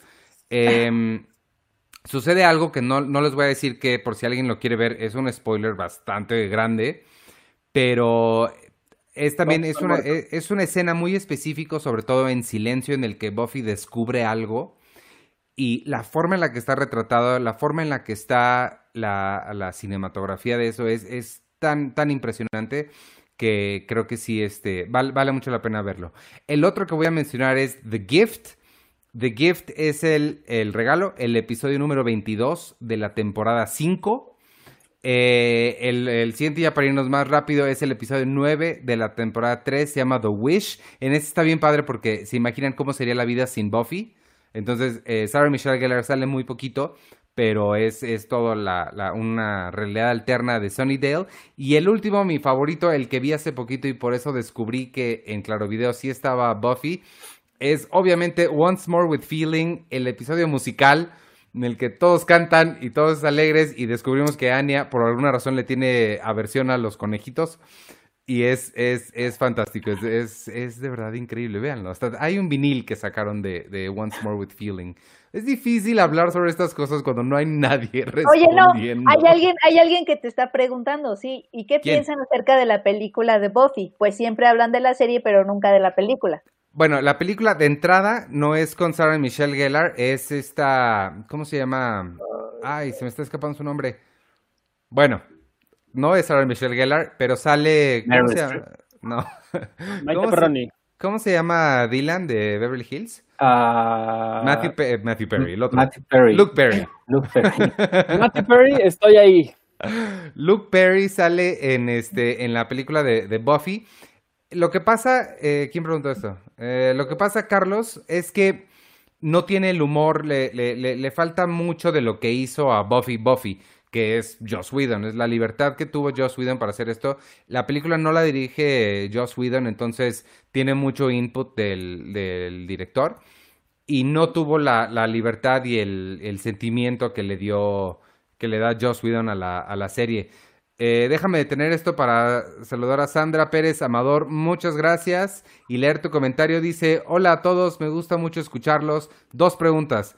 ¿Tienen una película que los demás digan que es mala, pero a ustedes les guste? Y si pudieran hacer una película que hable sobre México, ¿qué tipo de historia sería? Qué hermosa Híjole, pregunta. Qué buena pregunta, Sandra. Yo ya sé, yo ya sé. Una película sobre una biopic de Elena Garro. Eso no sé por qué no hacen biopics en México. Hicieron la de los adioses, que está, está padre, pero no sigue la fórmula Sí, que no. yo quiero en las, en las Pero biopics. Los Porque, no es una biopic. pues ya sí, por eso, ¿no? Eso, eh, eh, Va a venir estoy, Natalia Beristani y te va, a- te va a gritar. lo que estoy diciendo es que no hacen las, las biopics que a mí me gustaría. Eso es lo más cercano o lo, lo que más se acerca a una biopic. Pero como bien dijo Sergio en aquella ocasión, realmente no aprendes nada de Rosario Castellanos. No te quedan como. Sales de Walk the Line diciendo, no manches, me voy a ir a escuchar a Johnny Cash ahorita. Y de aquí no sales con ganas de, de- de leer a Rosario Castellanos. Ay, y creo yo, que. yo sí salí con ganas de leerla otra vez. Sí, Yo- pero tú ya la habías yo- leído. Yo no, y a mí sí me dieron, me dio muchísima curiosidad saber más. Ay, no es cierto, no seas mentiroso. No, no soy mentiroso. Ah, a mí no, a mí yo sí dije, "Mm, está bien, bueno, ¿qué hay de comer? Ay, qué feos son. O sea, Pues no en el mal sentido de que esté mala, sino, sino nada más, ay, me gustó, eh, o sea, las actuaciones están padres, eh, o sea, pero, pero es como, ay, pero no está, no me dejó ese, esa sensación de, Oye, ay, Oye, Sandra, Oye. eh, ¿sabes qué película todos, todos dicen que es mala y a mí me gusta mucho y la voy a defender hasta el fin de los tiempos? Eh, no, no, no Cantinflas, esa a, a- a nadie le gusta más que a mí, pero esa Pero- no No, tengo, a mí sí me gusta Cantinflas, es muy pero bueno. no, mucho no tengo tantos argumentos para defenderla. pero es una biopic. O sea, Ah, esa, esa sí es biopic, ándale. Y este mm, eh, Somewhere de Sofía Coppola también a nadie le gusta, pero tampoco tengo argumentos para defenderla. La que sí tengo argumentos es Tomorrowland. A nadie le gusta Tomorrowland. Yo amo Tomorrowland y sé que Arturo también me hace segunda con Cloud Atlas, que es otra que a nadie le gustó, excepto a, a A él y a mí, a mí también me gustó Ay, Cloud Atlas. Mira, hasta ya se enojó. Ya Es una belleza. Tom Hanks es increíble porque siempre es increíble. Pero la música de Cloud Atlas, Sí, Y- todo. Pues no, el todo, o sea, es, es una joya. Es un- no sé por qué, maldita sea, por qué no hicieron más, más amor Uy. hacia, hacia Cloud Atlas. Cloud mí- Atlas estaba padre. a mí me gusta, o sea, yo de malas películas, así que, que, que me gusten y que la gente la odie, pues yo tengo muchas. Obli- Oblivion es una así, o sea, Oblivion no me canso de ver Oblivion ni de hablar de Oblivion, Todo el mundo ya la olvidó. pero ya lo olvidaron todos. Tom Cruise ya se olvidó que la hizo y Checo la ama. Y, y la otra que sí, híjole, amo, amo y es increíble, Speed Racer de las Wachowski. Híjole, o sea, Ah, cómo no. desde que salió la película la gente la odió y, y- y la criticaron y que era un asco. Yo la vi y me encantó. Entiendo por qué la gente dice que es un asco, también hay que ser objetivos, así sí, sí entiendo que pues, no, no, no, no, pero a mí me encanta. Bueno, Ay. pero creo que es un poco distinto cuando, cuando entiendes por qué la gente sabe que algo es malo y tú también lo asumes como malo y aún así te gusta. O cuando a veces ves algo y no te parece para nada. Cantinflas a mí me fascinó y primera vez que la vi en el Festival de Guanajuato dije, qué gran película mexicana es. Pero, por ejemplo, ¿Sabes? a mí, la otra de Sebastián del, del Amo, que es el complot mongol, a mí me, me, me gustó muchísimo. Y hubo críticas que, bueno, no la dejaron viva para nada. Pero, pero por ejemplo, otro caso reciente, em, la, la película de Harley Quinn, Aves de Presa, a mí me gustó muchísimo. A mí me gustó muchísimo, pero me acuerdo ese día cuando salí de verla de la función de prensa, la gente parece que había visto este Cats. Ajá. Y, no, esto es una basura y no sé qué, y bla. Y dije, pues no, a mí me gustó muchísimo. No entendía el por qué a la gente no le gustó. Yo me sumo a esa, esa, esa recientemente fue la, yo no, yo la vi después y también me gustó mucho la de Harley Quinn, sí estaba padre, Birds of Prey, sí se me hizo muchísimo mejor que muchas ¿Tú la- de Iván? superhéroes. Ah, ¿Tú no, otra. Otra que también me pareció así y que, y que, que me sorprendió mucho, mi reacción ante la de la gente fue Capitana Marvel. A mí Capitana Marvel me gustó muchísimo y me acuerdo ese día que salimos de verla de la función de prensa todos, así la gente, no, esto es una basura y no sé qué. Y yo diciendo, pero es que esa escena de cuando ella se para y es niña y no sé qué y todos, no, pero esa es la peor del mundo. No- Ay, no Pues entendía. apunten, apunten amigos, por escuchas el primero de septiembre de 2020 a las ocho y cuarto de la noche, Arturo defendiendo a Marvel. No, pero cuando, seguramente cuando hablamos de ella en el podcast aquí, yo lo dije, a mí me gustó mucho y me gustó más que muchísimas otras de, de, de Marvel. Oye, la segunda parte de la pregunta es, si ustedes pudieran hacer una película que hable sobre México, ¿qué tipo de historia sería? Yo voy a contestar rapidísimo. Estoy en el proceso de no le digan a nadie, esto es totalmente privado. Quiero, este, estoy investigando mucho porque me llama mucho la atención y se me antoja muchísimo una, esta sí, biopic de verdad, a la Walk the Line del Tri. Estoy investigando sobre Alex y Chela Lora, a ver qué, a ver, a ver si puedo Es una escribir gran algo. historia. Creo que Ella fue, la, ella fue la que, si no mal recuerdo, ella fue la que tuvo algo que ver con que se deshiciera la banda donde era Alex Lora y le dijo algo así como yo te voy a hacer una estrella y miren. Y la, y, y- y la otra te respondo, ¿qué haría? Pues mira, esto, eh, esto haría si pudiera hacer. Nada más que yo creo que si la pudiera hacer ahora, la haría más mejor. El otro día estaba pensando, ¿te imaginas que como esta la película la hice y toma lugar en un departamento con cuatro personas hablando? ¿Qué tal que yo hubiera sabido que venía una pandemia y hubiera escrito que en el departamento están por una pandemia y sería como el hitazo ahorita?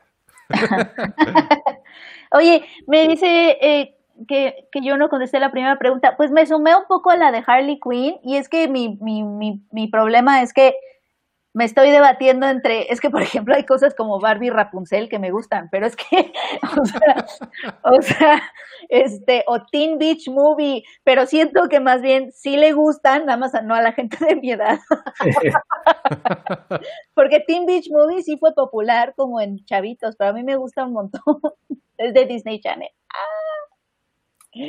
Ah, yo, a- yo a mí, por ejemplo, una historia que sí me encantaría ver en pantalla, pero habla mi, habla mi lado espectacular y hollywoodense y demás, la, la, la conquista de México. Ay, Pero claro. así enorme, así, pero que- que, Claro. que, bueno, Steven Spielberg, ¿no? Está produciendo y está, y está Ah, es- ¿Cómo se llama? No, no Bardem. Monarca, este...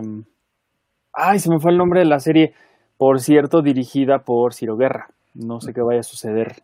Pero, pero digamos, una, una, una película así de dos horas, un, un Titanic, pero en la conquista. Se acercaron un poquito. Solo- A mí, sobre todo eso. ¿No se llamaba Mexica? ¿No? ¿Lo soñé? No me acuerdo, no sé si es mexica. Lo que sé es que tienen un presupuesto que bueno, o sea, como de, Pues oigan, sí. necesitamos un barco. Ahí está tu barco, ¿no? Era una cosa así enormísima. Eso a mí me gustaría, sobre todo para ver la recreación de las ciudades, que un poquito nos acercamos con Mel Gibson y Apocalipto. Y Apocalipto. Pero algo, algo así, sí, estoy de acuerdísimo con Sergio. Este, oigan, eh, ah, ¿tiene algo más que contarle a Sandra? ¿O pues regreso con nada más rapidísimo Angel, que alguien preguntó de Angel? Bueno, pero... Yo contestaría rápido de lo de la historia que, que nos gustaría hacer. Hace algunos años ya tuve oportunidad de escribir un cuentillo sobre el Indio Fernández y todos sus los mitos ah, alrededor de su vida.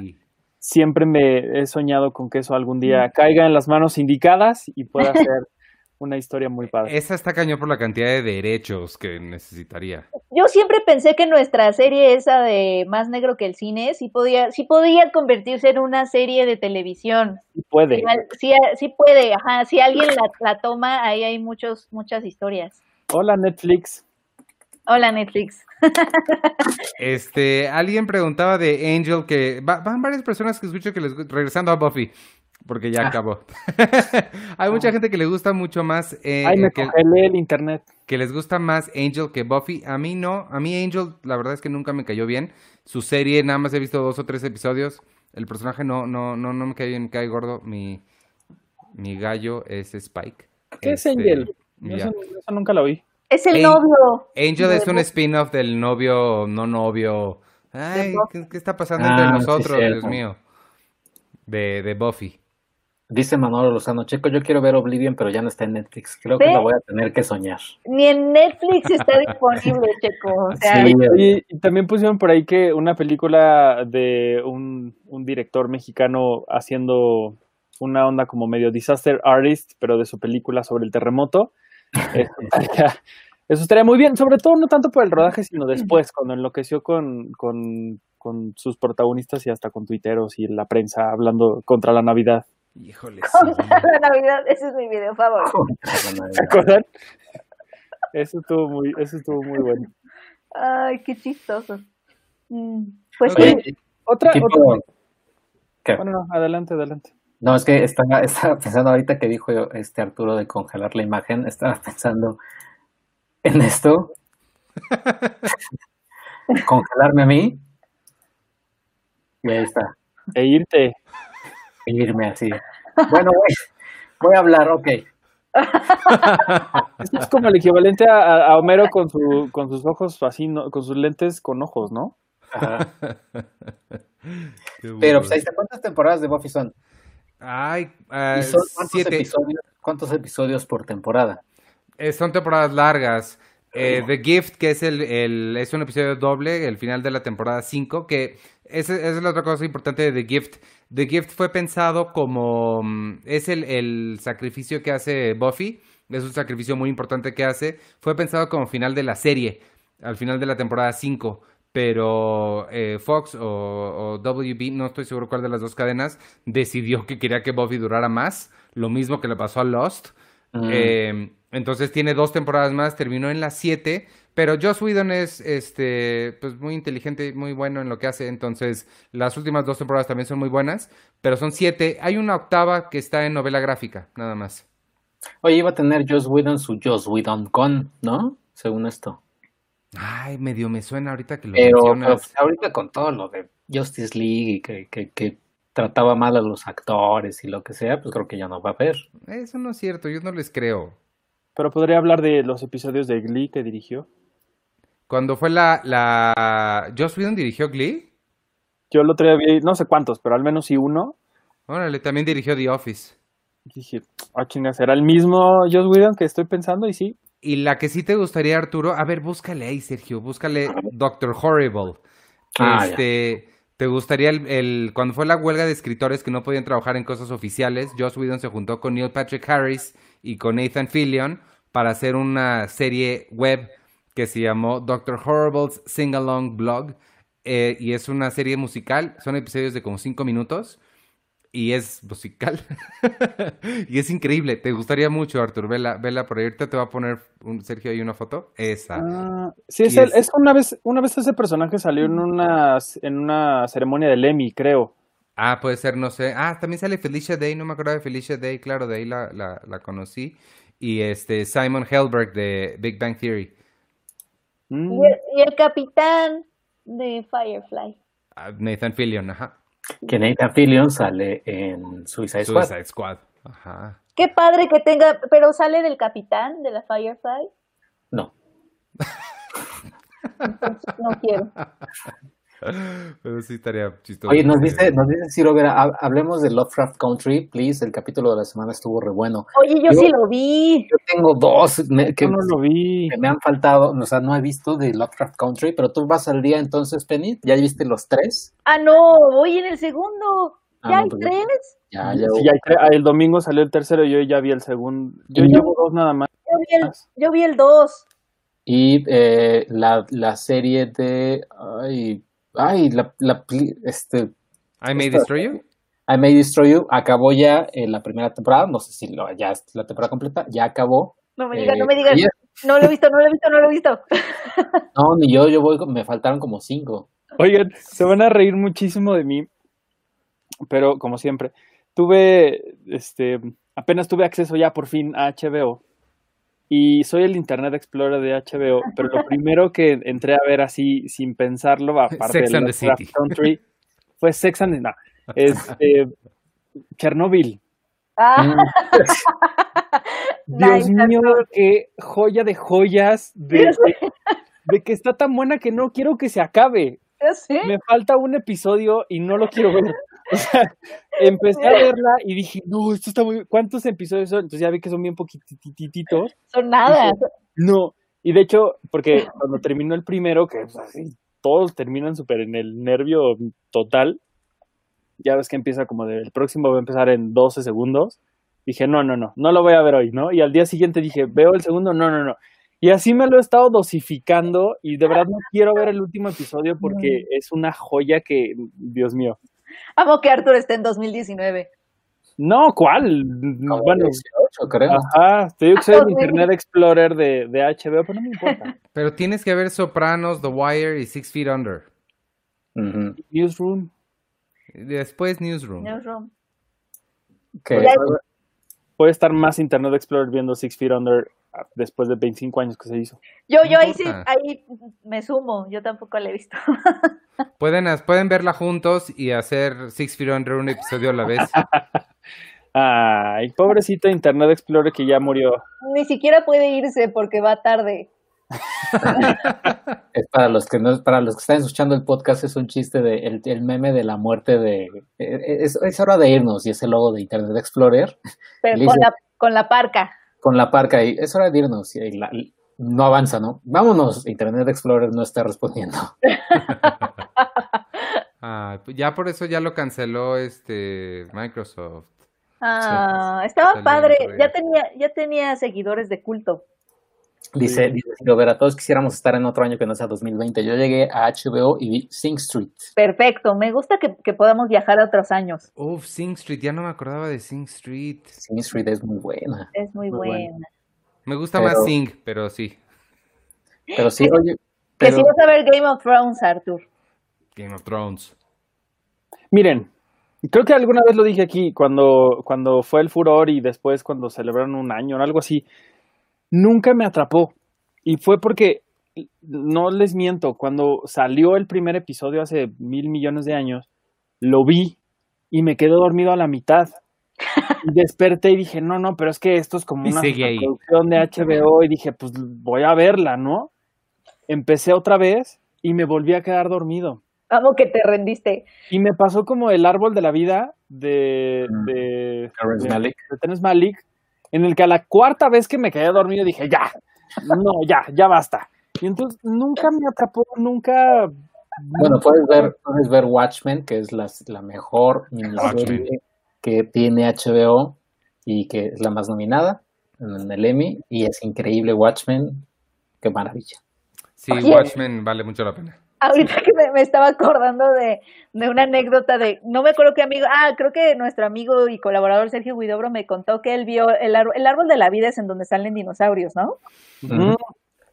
Dice que se quedó dormido viendo el árbol de la vida y que cuando despertó vio dinosaurios, pero como era un cine de esos chiquitos de Estados Unidos y así, pensó que ya estaba, en, o sea, pensó que ya habían pasado cuatro horas y ya estaba en otra función.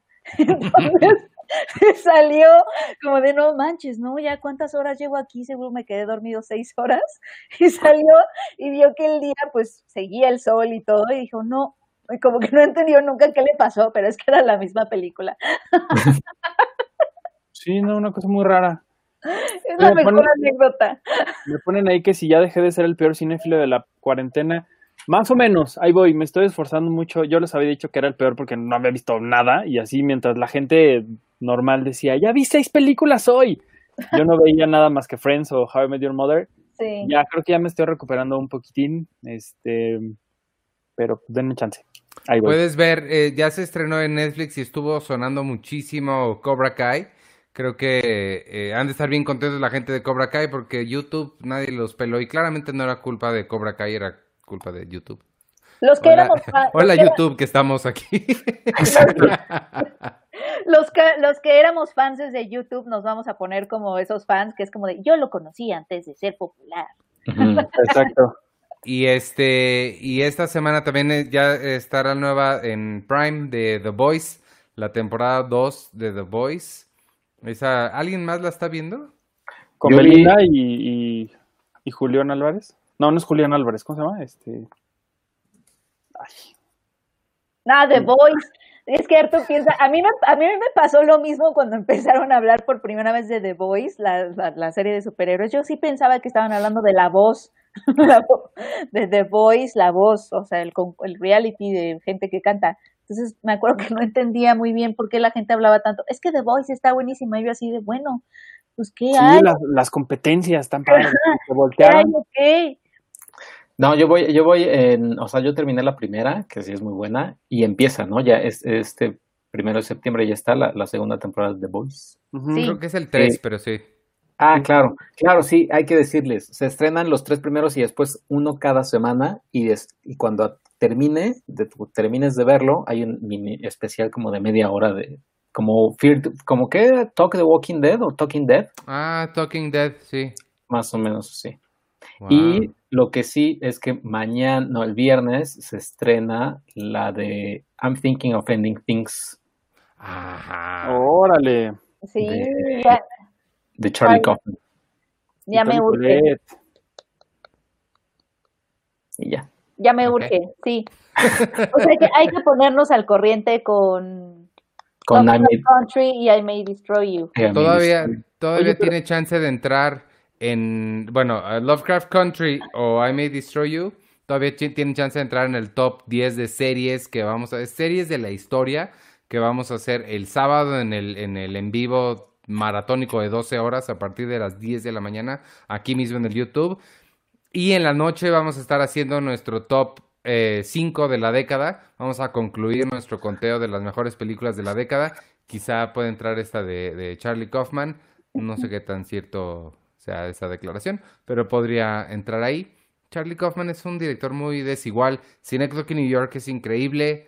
Este, Anomalía. Anomaliza tiene marionetas. Y, Ay, está bien padre. pero Anomalía. tiene marionetas. Oye, pero, pero esta, esta película de Charlie Kaufman creo que como que de cierta forma inaugura el las Netflix diciendo aquí va mi catálogo que podría, podría estar sonando para la temporada de premios, ¿no? Creo que es como la que iniciará con una serie de producciones muy, muy, muy importantes de Netflix para los premios el año que entra. Pues Sí. sí. Y yo creo que va a llegar al Oscar así como de que decían que qué, que las que se estrenaban en tele no, es- no estaban consideradas o cómo, ¿qué? Sí. Hola Spielberg. Hola y así Nolan. como todo un año viendo streaming todos y así como de que qué, que las que se, la que las que vimos en la casa no. Oye, Manolo Ándale. Lozano nos pregunta, Isa López estará en el podcastón, el podcast de Bulben, con ella es mi favorito. Sí, también es uno de nuestros favoritos. El otro día hablé con ella y no le pregunté del podcast porque ¿Cuál? dije, pues no sé, me dio, no sé, nada más le saqué a preguntarle. Es que uno no quiere preguntar y que digan que no. Este, pero a ver si un día de estos le pregunto. Ok. Pero, pero sí vamos a tener una entrevista con Keanu Reeves. y, y, vamos a tener muchos juegos y trivias e invitados. Van a estar nuestros amigos de Filmsteria con nosotros, también Charlie del Río de Cinemanet. Va a estar del Toro. Maves Salinas, estamos buscando a Guillermo del Toro, por favor, quiérenos. Eh, va a estar nuestro corresponsal en Berlín, que todos tienen que conocer porque de verdad es una persona que debería de haber peluches de Chuy. Debería de haber peluches en el mundo y los compraríamos. No, ¿sabes qué Chuy debería de ser? Como estas, estas bolas mágicas que le preguntas qué hacer y te dicen, te dan sus consejos. Sí. Chuy debería de ser algo así. O sea, debería de haber mini chuys en los que tú recurras para pedirles, para pedirles consejos. ¿Cuál fue la serie que, que había una marioneta de calcetín que, que, era el psicólogo con. ¿Fue una película o una serie? Eh, no, ay, ¿En sí. Dónde, ¿En dónde fue? Es una, es una. Ay, no sé si es película. ¿Dónde era? Porque de hecho, ese personaje sí está basado en Chuy. Es decir, la escritora de esa película o serie, no me acuerdo. Argentina, ¿no? Hizo ese personaje en donde el psicólogo le habla a no sé quién con un calcetín que te, que te ayuda y que te da consejos que se llama Chuy. Y eso está basado en Chuy. Eso es una historia de verdad. ¿No es la de, la de Karina Gidi, la de Falco? ¿Cuál es? No. No, yo no la, Falco no la vi. O sea, yo vi esa serie, pues así recuerdo que alguien... Que alguien sea. Calcetín, calcetín Chuy. Voy la a Casa poner. de las Flores. Ah, ah la Casa de las Flores. la Casa de las Flores. Dice Vero H. Marín, le atinaste. Sí, la, casa de, la las... casa de las Flores. Pues el, el, el, una de las escritoras, guionistas, es amiga de Chuy y le, según el mismo Chuy nos cuenta, ese personaje está basado en él, está inspirado en él. Entonces sí, sí, totalmente. Chuy es increíble. Uh -huh. Y lo pueden conocer, o sea, también va a estar conectándose desde Berlín. También va a estar ahí, vamos a tener a, a nuestro equipo de, de, colaboradores redactores, también Luigi desde España va a estar también ahí. Eh, desde España vamos a hablar de Disney Plus, vamos, vamos a hablar de las series, el top de la década, vamos a tener una hora en donde van a hacer preguntas de, de, de ustedes, vamos a tener concursos, va a estar padre. Ay, voy a, voy a lanzar mi pequeño, mi pequeño, todavía no sé qué es. Es. Mm, Juego de mesa. Es, es, una sección de video chiquita que se llama Cachivache Literario. Tú también deberías de ser un muñeco el que uno recurra para preguntarle cosas. Como de. Ay, igual, y, igual y mi compañero de cachivache literario que sea un muñequito que te diga qué leer y así. Pero sí, básicamente es donde voy a hablar de libros y de, de algunas, de libros y cine. ¿Y qué más? Y ya muchas sorpresas. A partir de las 10 de la mañana, acuérdense aquí mismo en el canal de, de, YouTube de Cine Premier, vamos a estar todo el día. Va a estar encendido el super chat, igual que ahorita, espero que no esté, no sea tan ignorado como está siendo hoy. Pero este, ahí va a estar prendido. Y oigan, les voy a rápido, el otro día me puse nada más porque se me ocurrió a transmitir mi juego de Red Dead Redemption en Twitch. Y este, está padre. ahí estaba con un par de personas, no, habíamos como cinco personas que me estaban ahí, este, viendo las tonterías que hago.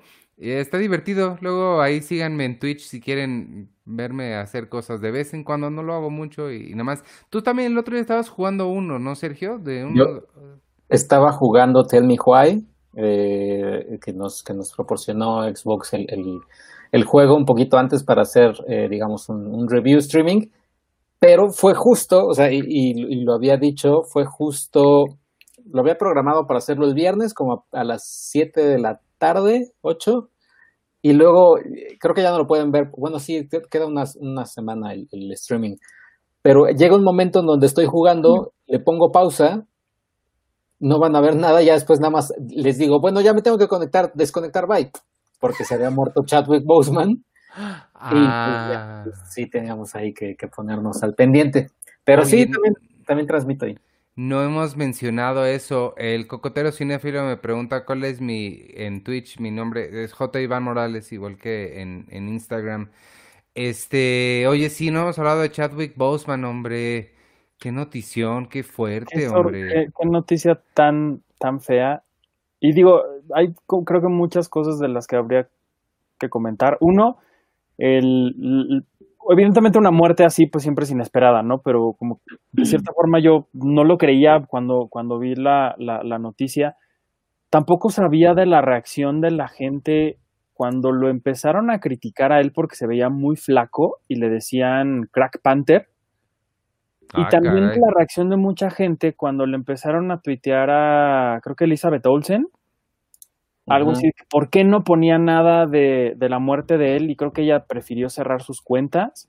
Órale. Y, y gente que diciendo, bueno, sí, ya se murió, pero ahora quién va a ser el nuevo Black Panther. O sea, eh, me parece que hubo una reacción muy horrible de muchísimas personas que mm, entiendo mucho el, el fanatismo y el, el amor y, y la gran devoción que tienen por, por, por este universo fílmico, pero una cosa es una cosa y otra cosa es la muerte y, y- y hablar de alguien que no, nadie sabía que tenía algo tan horrible como el cáncer de colon. O sea, Yo no, yo no, hay- una barrera que creo que se ha perdido mucho a veces cuando la gente es muy, muy fanática de algo.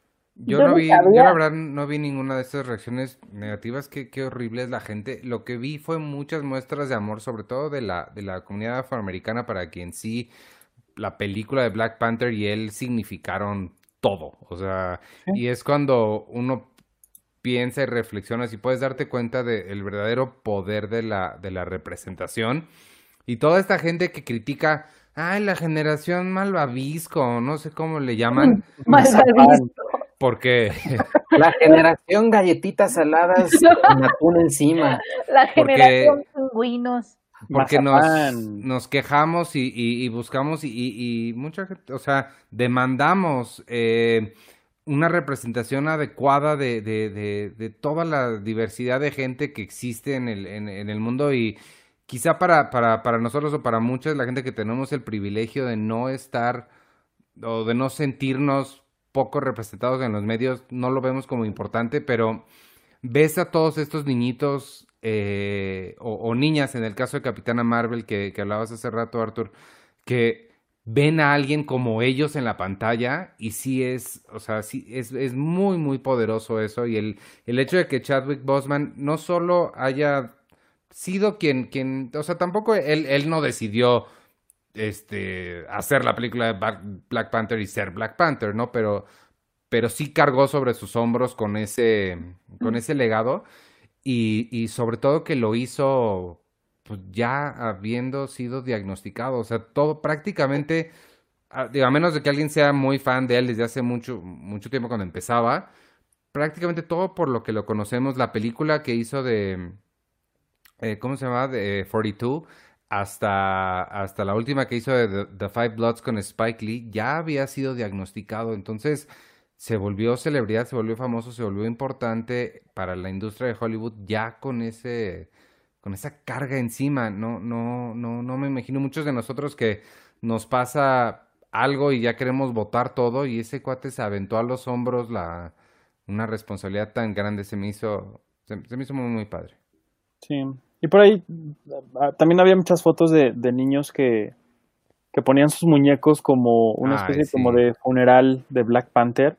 Sí. Y que ese es el otro lado de lo que yo les decía, ¿no? También esto, esta bonita reacción de la gente, que a veces creo que ya hemos perdido un poco, porque siento que de pronto ya no, no hay como tantos ídolos en el mundo, y a veces cuando sí ocurre cu- una noticia tan triste como esta y la reacción de la gente también puede llegar a ser bonita en ese sentido, también es padre. Creo que hace mucho no nos pasaba que veíamos una reacción así tan grande de alguien, digo, de, de- de la comunidad, pues, para, para conmemorar la muerte de alguien. No, no me acuerdo yo de, al- de algo así tan, tan cercano.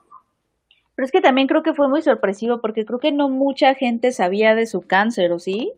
Sí, No, lo único lo Nadie. que se dice, lo que se cree, y yo, yo, y yo creo, es que, o sea, ya los meros tops únicamente, o sea, Kevin Feige, Bob Iger y, y ya quizás los Rousseau, y ya, y obviamente pues, la familia, ¿no? De, de Chadwick. Pero, pero fuera de eso nadie, o sea, ni, ni compañeros así, ni Robert Downey Jr. me imagino, ni Brie Larson, ni los compañeros de Black Panther, No, ma- nadie. no, sí, estuvo muy triste. La verdad, qué año tan triste. También me recordó, obviamente, a Naya Rivera. O sea, es todas estas muertes tan, tan sorpresivas, ¿no? Que, que sí te sacuden. Es como de, no, pero es que no, no se siente como que sean reales. Sí.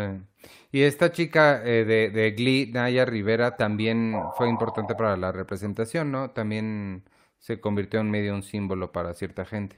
Ujú, Sí. Eh, nos pregunta Vero H. Marín, oigan, ¿ustedes tienen un límite cuando se muere alguien para que ese luto no se vuelva morbo? O sea, para no lucrar con eso. Pues más que un límite, creo que hay, o sea, se trata la información con sensibilidad. Es decir, anuncias o das a conocer o informas que, que ha fallecido esa persona y te limitas como a los datos duros. Este, a lo mejor un obituario de, de, de por qué lo recordamos, su legado y todo, pero siempre desde un lugar justo que desde un lugar no amarillista o, o, o que no trate como de, como tú dices, lucrar con eso, sino de recordarlo o de informar, mi punto. Sí, total.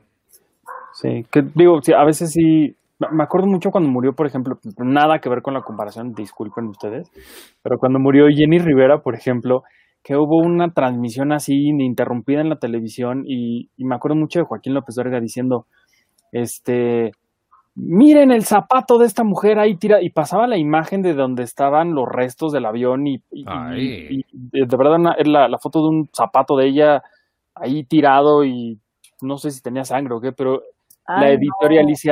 editorialización de la información creo que a veces puede llegar a ser eh, muy fácil en, en esos momentos donde o te gana la emoción o no sabes qué decir o no o, o- o tratas como de querer ser o llamar la atención y eso O es que- o en pos de tener información exclusiva. O sea, a mí sí me tocó, o sea, yo colaboraba con la sección de cultura y entonces murió, no me acuerdo qué escritor.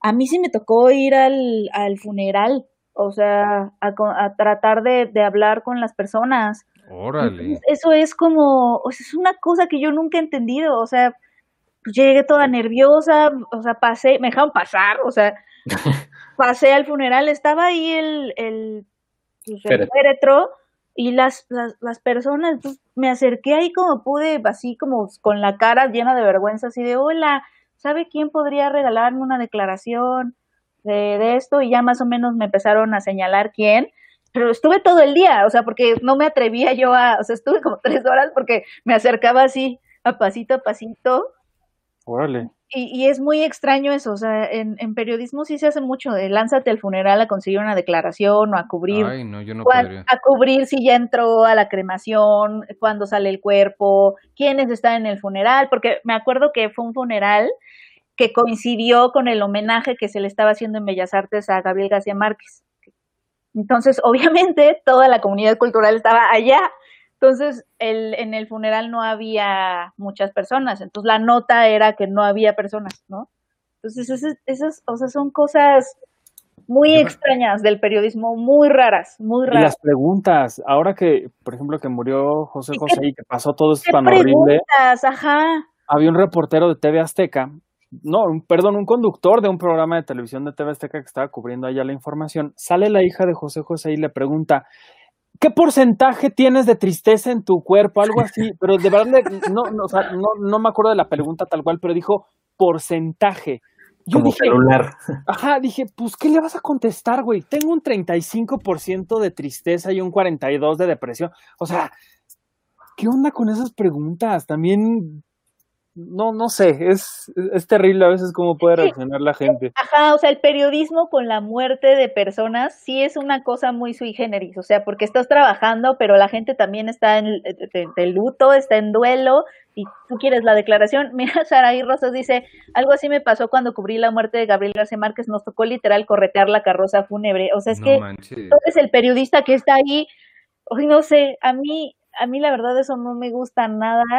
Que este, también, obviamente, sí- sí hay, hay, o sea, también nosotros como individuos personales, creo que sí también debemos de tomar la, pues la, una palabra que quiero buscar, pero no encuentro, la, la espada samurái. No, no sé, que te- tenemos que tomar pues también la, la decisión de no ser morbosos, el ser humano es morboso. Claro. Cuando, cuando escuches un choque automovilístico, que vas a ver. Cuando, hace, cuando ves cuando ves un grupo de gente y que se están moviendo así, que pues, vas a ver, ¿no? O sea, al final de cuentas el ser humano es morboso y al final de cuentas algunos de estos jefes de prensa, de periódicos, de lo que sea, pues aprovechan que el ser humano es morboso y dice, pues lánzate a ver y, eh, estos accidentes, pues, la, nota roja, ¿no? Pues cuánto vende la nota roja. ¿Por qué? Porque hay público que le encanta y ese público va a seguir. O sea, esa es una, una, una bronca redonda, pues. Pues sí, la cosa es saber que, quién eres, porque, o sea, una cosa es que uno de estos periódicos que publican cosas espantosas eh, lo haga y sabes cuál es el, no, el público de eso. Yo me acuerdo que cuando fue lo de Paco Stanley, también hubo, muchas cosas así bien raras que ponían desde las escaleras del puente ese peatonal. Y hace poquito en CNN eh, hicieron un reportaje de una, de una muchacha que abrió un restaurante en Nueva York, lo abrió el, ya no me acuerdo de la fecha, el 20 de abril, y a las dos semanas cerraron Nueva York. Y ella había estado ahorrando toda su vida para abrir ese localito pequeñito y ya estaba quebrando. Y el periodista le pregunta, ¿y qué sientes de haber perdido todos los ahorros de tu vida? o sea, también, o sea, la calidad de preguntas es, o sea, échale tantito, pues, ¿qué va a sentir la pobre, no? Un poquito de empatía, ¿no? A mí, mi mamá siempre me ha dicho, desde que empecé a trabajar en esto, antes de que me fuera una entrevista, me decía, no preguntes pendejadas. Y cada que yo tengo que hacer una entrevista, estoy escuchando aquí a mi mamá que me está diciendo, no preguntes pendejadas, porque Incluso también creo que la gente cuando los estás entrevistando lo agradecen y creo y me gustaría pensar que el público también agradece cuando uno no pregunta pendejadas, ¿no? Porque, pues, ¿qué va de preguntarle a alguien por su trabajo, por lo que, por sus logros, por lo que está sucediendo, no sé, a, oye, que te acostaste con el marido de no sé quién, oye, que te vas a divorciar, digo, no sé, creo que tiene que haber un poquito de criterio también en la gente. Sí, también tiene, también ya sé todo, la mamá de Arthur sí es totalmente nuestra heroína de muchas cosas. Este, también había una frase que te había dicho como de cállate el hocico, no, no sé, me da mucha, es increíble la frase de su mamá, ¿no? Las frases de tu mamá son increíbles. No, este, pero lo que, lo que dijiste, Artur, es muy cierto y luego tiene que ver mucho con los jefes de sección o los editores, ¿no? O sea, porque no sé si también les ha pasado que estás en un junket y tienes a un pobre colega, este, reportero que está todo nervioso porque le pidieron que ah, la nota, o sea, que su editor le pidió que la nota sea que se separaron Camila Sodi y Diego Luna eh, cuando estábamos lo vamos a entrevistar por el doblaje de una película, ¿no? Por ejemplo, que fue el caso que me tocó. Y el pobre estaba tan nervioso porque tenía que ver cómo le preguntaba más o menos eso para que le diera la nota. Pero también qué nervios. A mí no me ha tocado de, de cosas así de chismes, pero sí me ha tocado un par de veces que me toca en una mesa redonda con alguien que lo mandaron por una revista de moda, una de estas, y se voltea con todos. Me tocó con Charlize Theron y no me acuerdo con, creo que Brad Pitt, con alguien que se volteó al periodista con los demás antes de que llegara el actor y nos dijo, perdónenme por lo que les voy a preguntar, pero es que me mandaron para ver su, su rutina de noche y lo siento. Y déjenme si quieren, yo empiezo con esa para sacarla del camino y ya ustedes hacen la entrevista de verdad.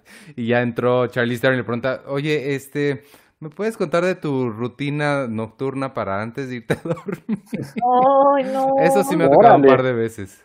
Sí, a mí también, así un par de periodistas en mesas redondas de, oye, ¿y, y qué, con qué tenis corres?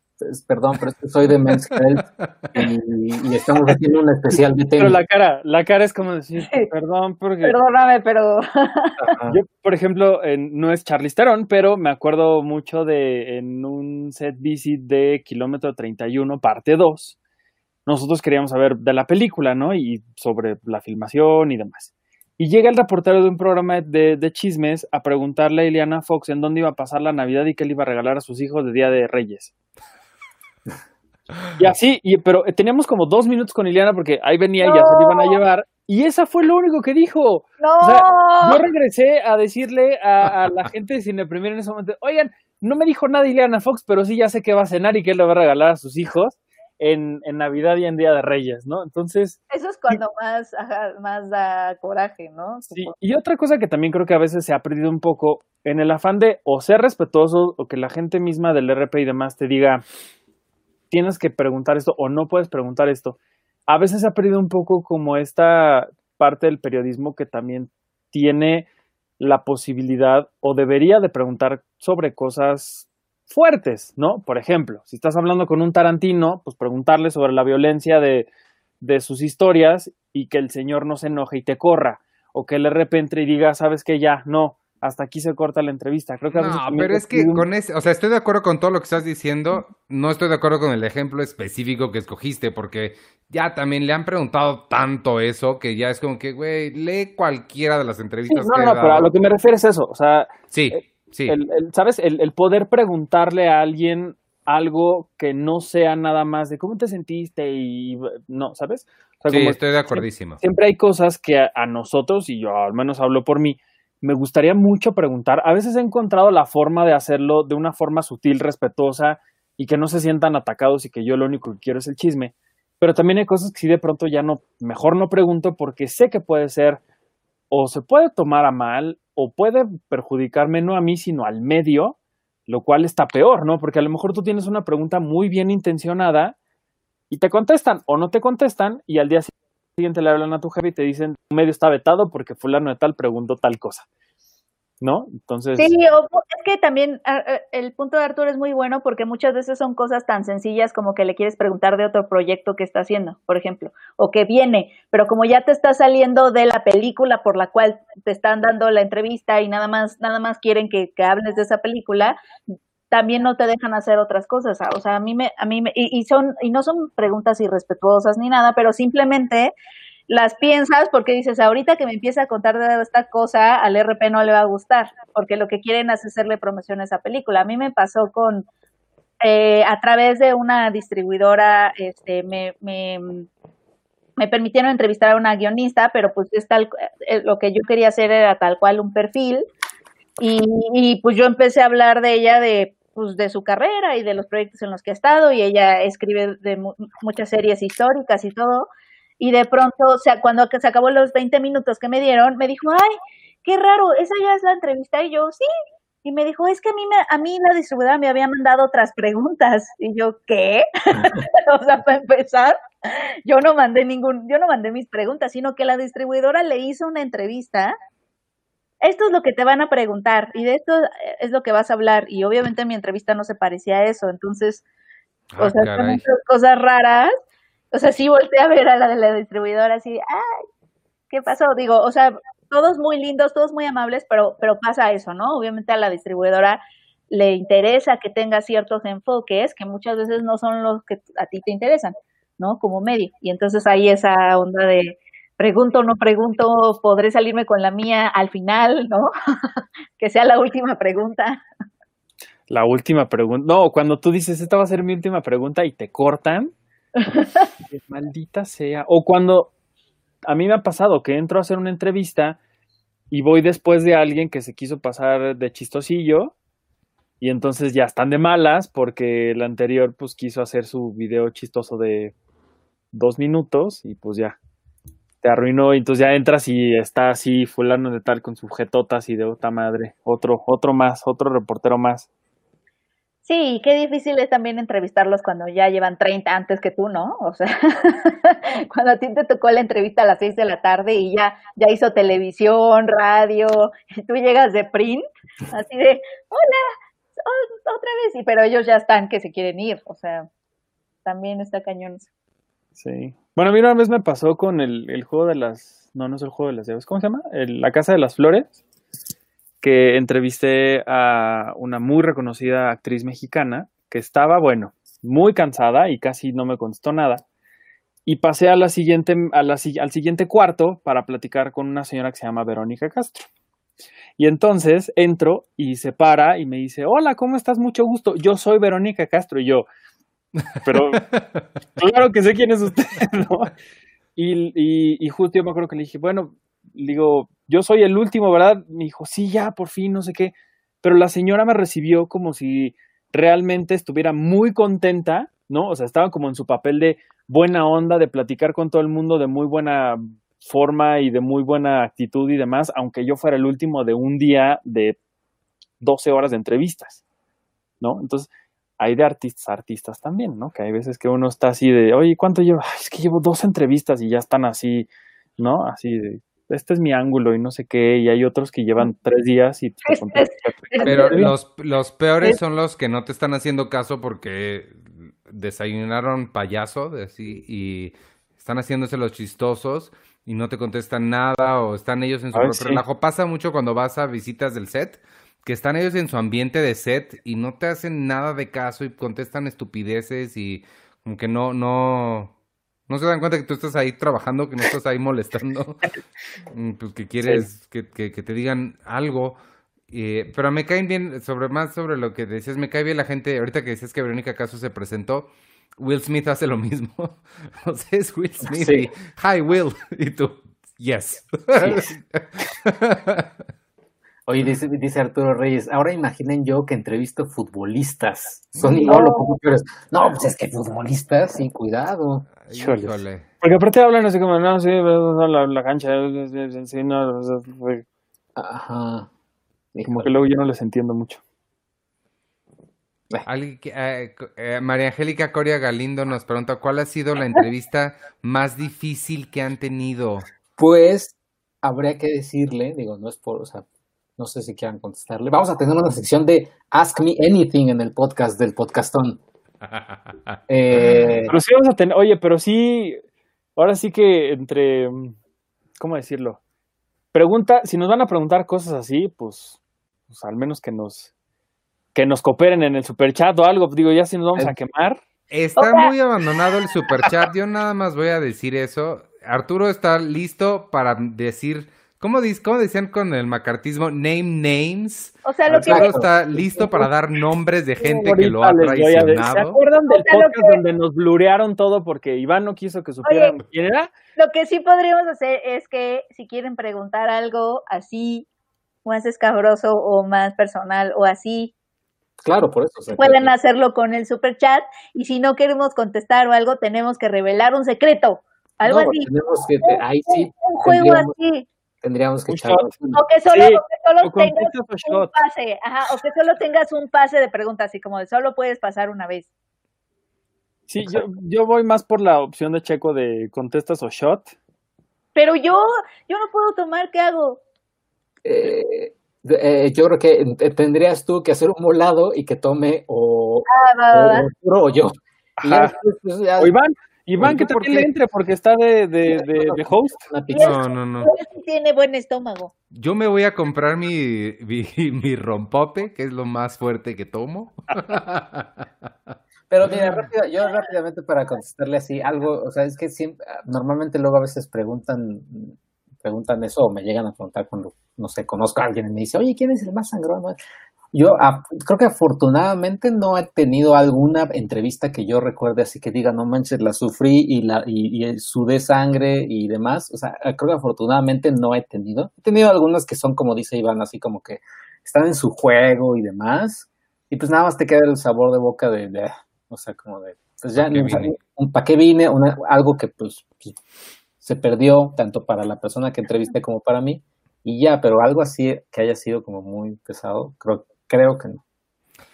A mí, eh, eh, yo, yo sí le, yo sí te voy a contestar, este, porque me gusta contestar esa pregunta.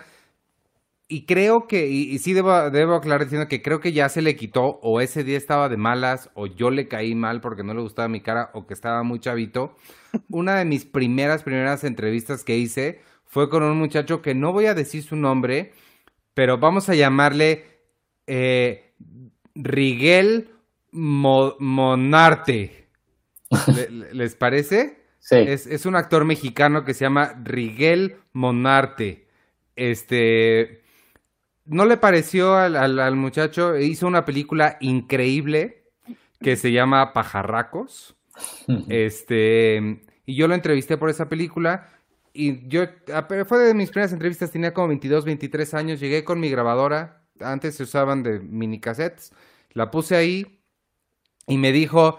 ¿Con, con esa me vas a grabar? Y yo, pues sí. Con esta paz. Y luego eh, le, le tenía yo que tomar una foto, pero pues yo llevaba mi camarita, no llevaba al, a Mario Testino para que le tomara fotografías y eso no le pareció. Y me dijo otra vez, ¿esa es tu cámara para tomar fotos? no, bueno, pues así, pues ya hagámoslo, ándale. Y yo, o sea, fue de mis primeras entrevistas, yo súper novato, no sabía nada, esta era la persona más famosa que había visto en mi vida, o sea, era la persona más famosa que había convivido en mi vida y me trata así, no, de verdad sí, y, y nunca se me va a olvidar del tal Rigel Monarte, que... Oye, Eso Ciro a Vera, mí con- eso a mí me pasó con Nadal Ramones, que alguna vez les contesto. Ah, Mi sí. primera vez que cubrí algo fue una alfombra roja. El güey me volteó a ver como si yo estuviera cubierto de caca. Así de. Y se volteó y se fue. Ciro Vera, este, gracias por, por aportar ya te bailogo de Tama. Eh, su opinión sincera de Kuno Becker y Gael García. Ahorita dejamos que Arturo dé su, su speech que tiene preparado Sí, sobre Kuno. Becker y Gael. Yo nada más, No. amiga, yo nunca he entrevistado a Gael. Diego Luna lo amo con locura y compasión. Pero Kuno Becker no me, yo, yo no tengo entre este una anécdota con él porque no me quiso dar entrevista. Yo fui una vez al set de Te presento a Laura, o me llamo Laura, o tu amiga es Laura. No me acuerdo cómo se llama. Laura en. América. Te iban a presentar a Laura, no a Cuno. Te presento a Laura, se llamaba, ¿no? Eh, la escribió Marta Gareda, Marta Gareda, lindísima. Bueno, además, ella, la, la- lo importante, luego les cuento mi historia con Marta Gareda. Pero muy buena onda, muy linda, hablamos. Y luego de repente llegó la, la RP de, de videocine y me dijo, oye, que Kuno Becker no te va a dar entrevista. Y yo, ¿por qué? Me dijo, porque no quiere que le pregunten de su novia o no sé qué chisme tenía. Y le dije, pero vengo de Cine Premier, nosotros no hacemos eso. Y me dijo, pues sí, pero pues ya ves. Y entonces yo no tengo entrevista ni, ni opinión de, de Kuno Becker, este, Mario. Pero, pues, Yo, ahí yo, de, yo de Gael, obviamente todo el mundo me ha dicho que es la, la persona más, o sea, una persona muy pesada y lo que sea, pero cuando yo lo entrevisté, porque tenía muchas ganas de entrevistarlo, porque nunca lo, nunca lo había entrevistado, por Chico Arotes, que fue su película que dirigió, conmigo sí se portó, o sea, eh, se portó buena onda, eh, le preguntas qué hora es y ya te empieza a diseccionar el cine europeo. Y, y está padre, o sea, vaya, o sea, me, me gustó, me gustó la, la entrevista, ahí la pueden ver, la de Chico Arotes, y también conocí al, al, al, al Benny, ¿no? Es el Benny de, como dice el dicho, Benny Manuel, el. Manuel, de Chico Oye, Arotes. ¿eso te pasó con Luz Blanchet, Checo? ¿Cómo? ¿Tuviste un problema con Luz Blanchet? Por eso estabas hablando de ella al principio del programa. Es que yo no escuché porque estabas hablando de Luz Blanchet. Ah, no, no, de Luz Blanchet nada más tuiteé así de, oigan, Lu- arroba Luz Blanchet será pariente de Kate Blanchet, y ella con muy, muy mona, Ah, ja, ja, ja, ojalá. Y yo, y yo así, ja, ja, ja. pero aquí están mis almohadas que vendo en... Exacto.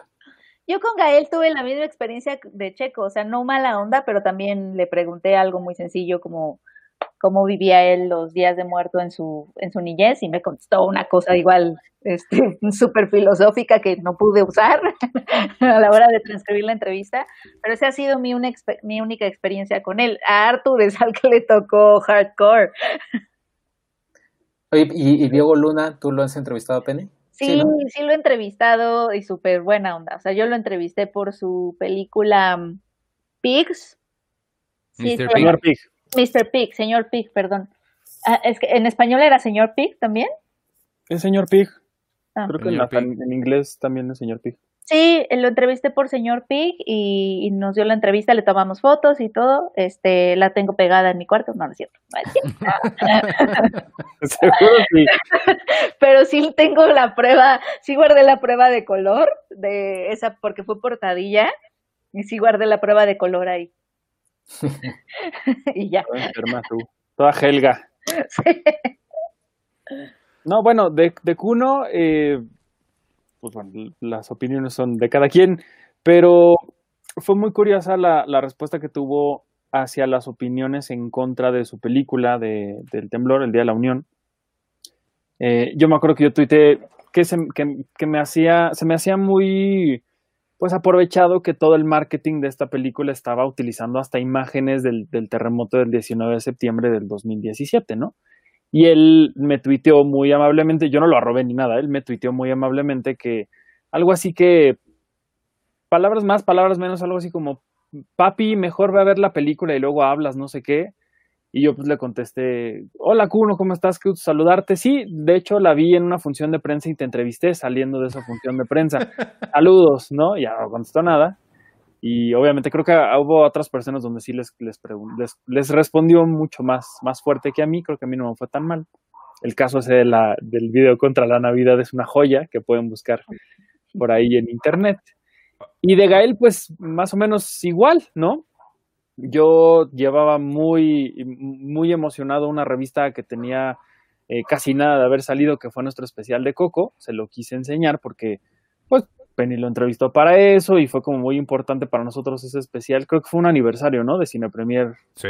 y lo coeditó Pixar con nosotros. o sea, tuvimos como nunca acceso a Pixar y de verdad todo el mundo de Disney y la gente estaba muy contenta con lo que habíamos hecho nosotros también. Y obviamente cuando llegué a entrevistarlo, pues me encontré con que pues él estaba muy de malas, muy enojado, apenas si me contestaba. Este, fue una experiencia demasiado desagradable, la verdad. Y ni vio la revista, se la di, fue como, ah, sí. Y ya saludamos a, eh, agradecimos a, este, a María Angélica Coria que nos, nos aportó en el superchat. Sí, sí, sí, ya, ah, bueno, sí, ya le, le bailó Gudetama. Oye, y por aquí nos preguntaron nuestra entrevista más difícil. Yo, la más difícil con la que más me he sentido nerviosa así, pero de verdad de temblar antes de entrar, es la de Joaquín Phoenix. Ah, de, claro, sí. De Guasón. O sea, porque había escuchado aparte unas historias de terror de que de que él sí es, de que él era muy raro, que no le gustaban las entrevistas, o sea, todas las, todas las cosas que yo leía, o sea, las entrevistas que había buscado antes, todos los periodistas así de, y entonces se paró y se fue, y así, y yo así, Dios mío. Entonces, sí, me dio hasta gastritis ese día, me acuerdo, que me encontré a Checo en Los Ángeles, bueno, estábamos los dos en Los Ángeles, luego nos fuimos a comer tacos. Fue ese día, pero yo estaba muy nerviosa, muy, muy, creo que ha sido la más difícil. Pero está, lo bueno es que lo bueno es que no nos tocó cuando ya había dado mil entrevistas de eso, porque yo creo que al último periodista que le tocó entrevistarlo le ha de haber pésimo. Pero como apenas eran las primeras que daban antes de irse a Venecia, este, como que sí tenía ganas. Entonces, sí se soltó hablando y yo así, con mi cara de poker face, así, viéndolo así. Me daba miedo moverme o cualquier cosa o hacer un movimiento intempestivo y asustarlo y que me dijera, vete o algo así. Entonces me quedé sentadita así, bien quietecita así, nada más viéndolo. No, yo, yo de, nervioso creo que, o sea, creo que Brad Pitt fue uno, eh, Christoph Waltz, porque ya había visto sus entrevistas que te, que te, pendejaba horrible. Y, eh, y, la, y, obviamente Fauners de con Scarlett Johansson y Christopher Nolan sí era así una cosa que estaba que no podía ni dormir, pero salieron salieron bien. ¿Tú por qué entrevistaste a Christopher Wolf, Checo? ¿Por qué película? Por eh, Spectre, sí, Spectre, por la de James ah. Bond. Y Yo lo entrevisté por la de los elefantes, ¿no? Tarzán, no, Tarzán, Tarzán. Tarzán.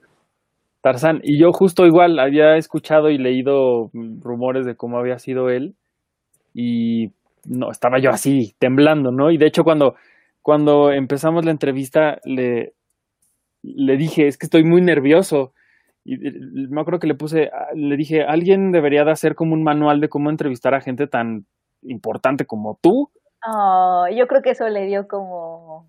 Pues sí, digo, porque yo entré así como de, de verdad estaba así, ¿no? Y me dijo, pues yo creo que el primer capítulo debería de ser Deja de temblar, ¿no? Y se empezó a reír y, ya empezamos, o sea, la verdad es que la conversación empezó muy, muy fluida también porque justo cuando me pregunta que de dónde había, de dónde venía, le dije que de México y me empezó a hablar del Museo de Antropología, así de, es que es una belleza y lo amo y Spectra, estuvimos allá y amo México.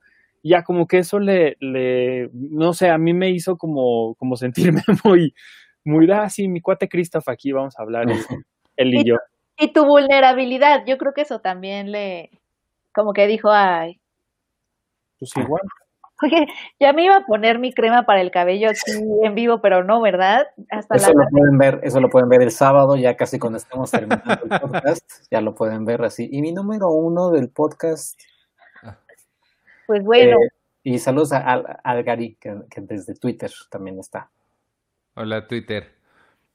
Este, bueno amigos, pues entonces ya, ya nos vamos. ¿Quieren seguir o, ya nos vamos y lo dejamos para el sábado? Junten todas sus preguntas. Este, amigos, pues escuchas, acuérdense que vamos a estar transmitiendo en vivo e ininterrumpidamente como Lucerito en el Teletón desde las 10 de la mañana hasta pues hasta que nos dé el día mínimo van a ser 12 horas no sé si terminamos un poco más tarde vamos yo creo que mañana ya publicamos el, los horarios completos de cuándo va a estar quién haciendo qué.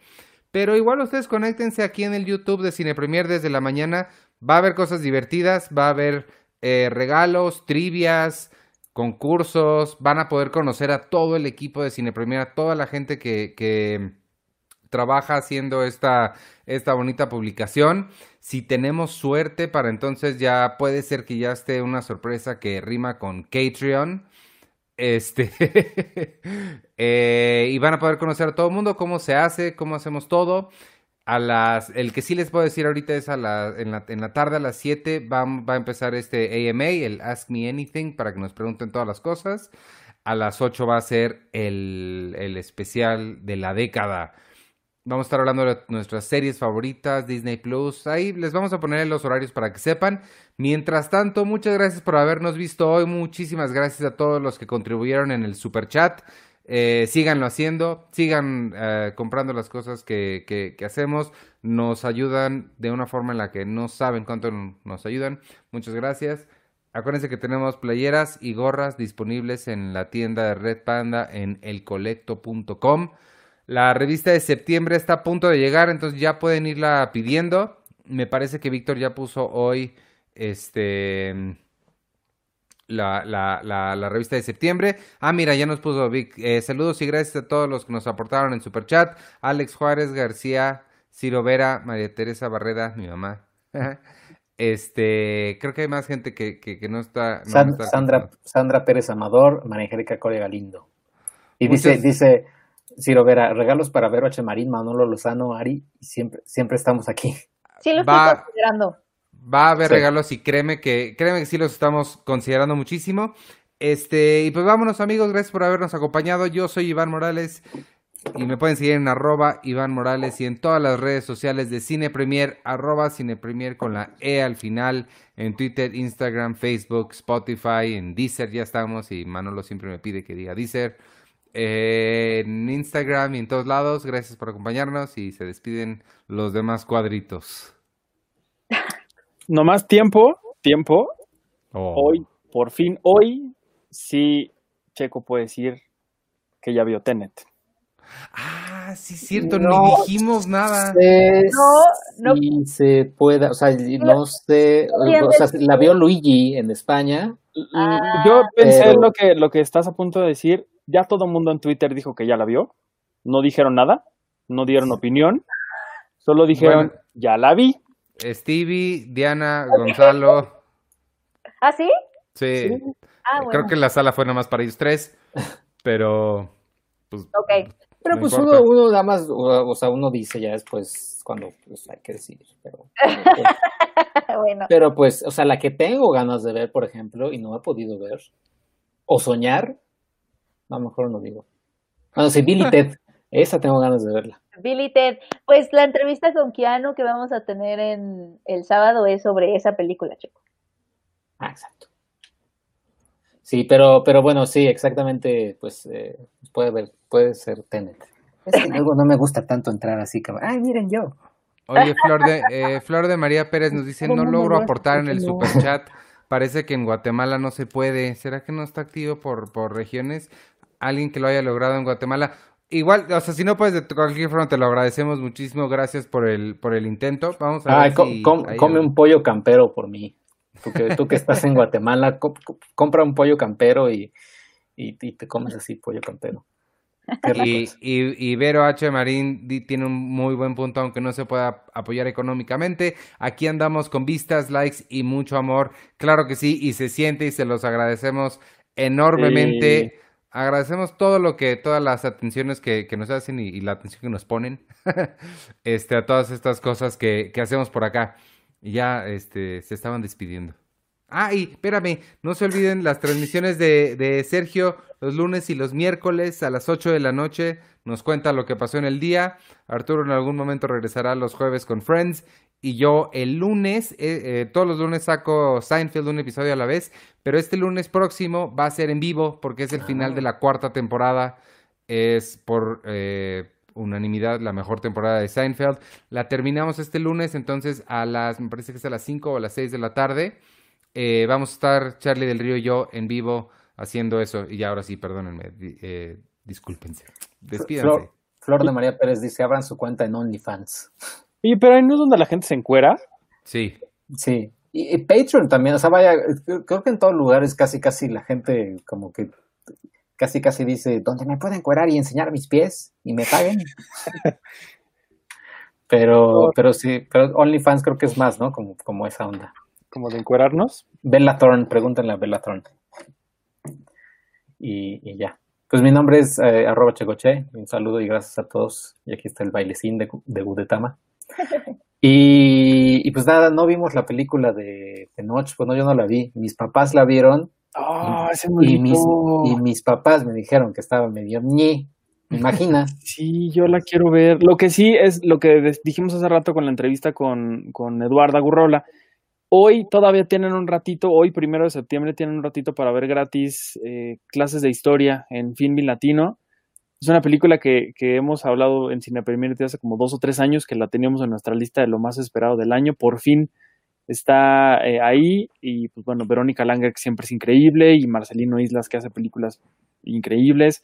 Es gratis, hombre, es hora- una hora y media, véanla, es una, es una, una película que creo que van a disfrutar mucho. Solo hoy, este primero de septiembre, tienen hasta las 12 de la noche, así que corran, corran y, Y, veanla. si, y esa se llama clases de historia. Y si después quieren tomar clases de historia de verdad, acuérdense de Curiosity Stream. Ok. este, eh, muchas gracias. Yo soy Penny Oliva. Muchas gracias por, por escucharnos. Nada más rápido, eh, me decía que, que, que Algari que te contestara el tweet sobre mi curso. El curso es eh, de, periodismo cinematográfico para todos los que estén interesados en escribir sobre cine y seguir como por a- al cine como por esa vía y no todavía no hay como de apreciación cinematográfica pero pero mm, en el mismo en el mismo filmadores seguramente puedes encontrar varios si no mal recuerdo pero bueno el mío es de periodismo cinematográfico entonces si te late pues ahí nos vemos Arturo va a dar una plática de cine mexicano. sí Ah, sí. ¿cuándo? Este, el 9 de septiembre, vayan a mi Facebook y ahí por ahí lo encuentran. No estoy, no, sí, está bien, sí, vayan y vean. ok Bueno. pero pues, da tu Facebook cómo estás Arturo. Ah, búsquenme con como arroba Artur HD y ahí les debe de aparecer. Y, y pues, pues ya. Si, les- Súper. si, si tienen ganas, por allá nos escuchamos. Ya me dijeron que les da nervios la mirada de mi Bob Esponja, no sé por qué. Pero está muy bonito este libro.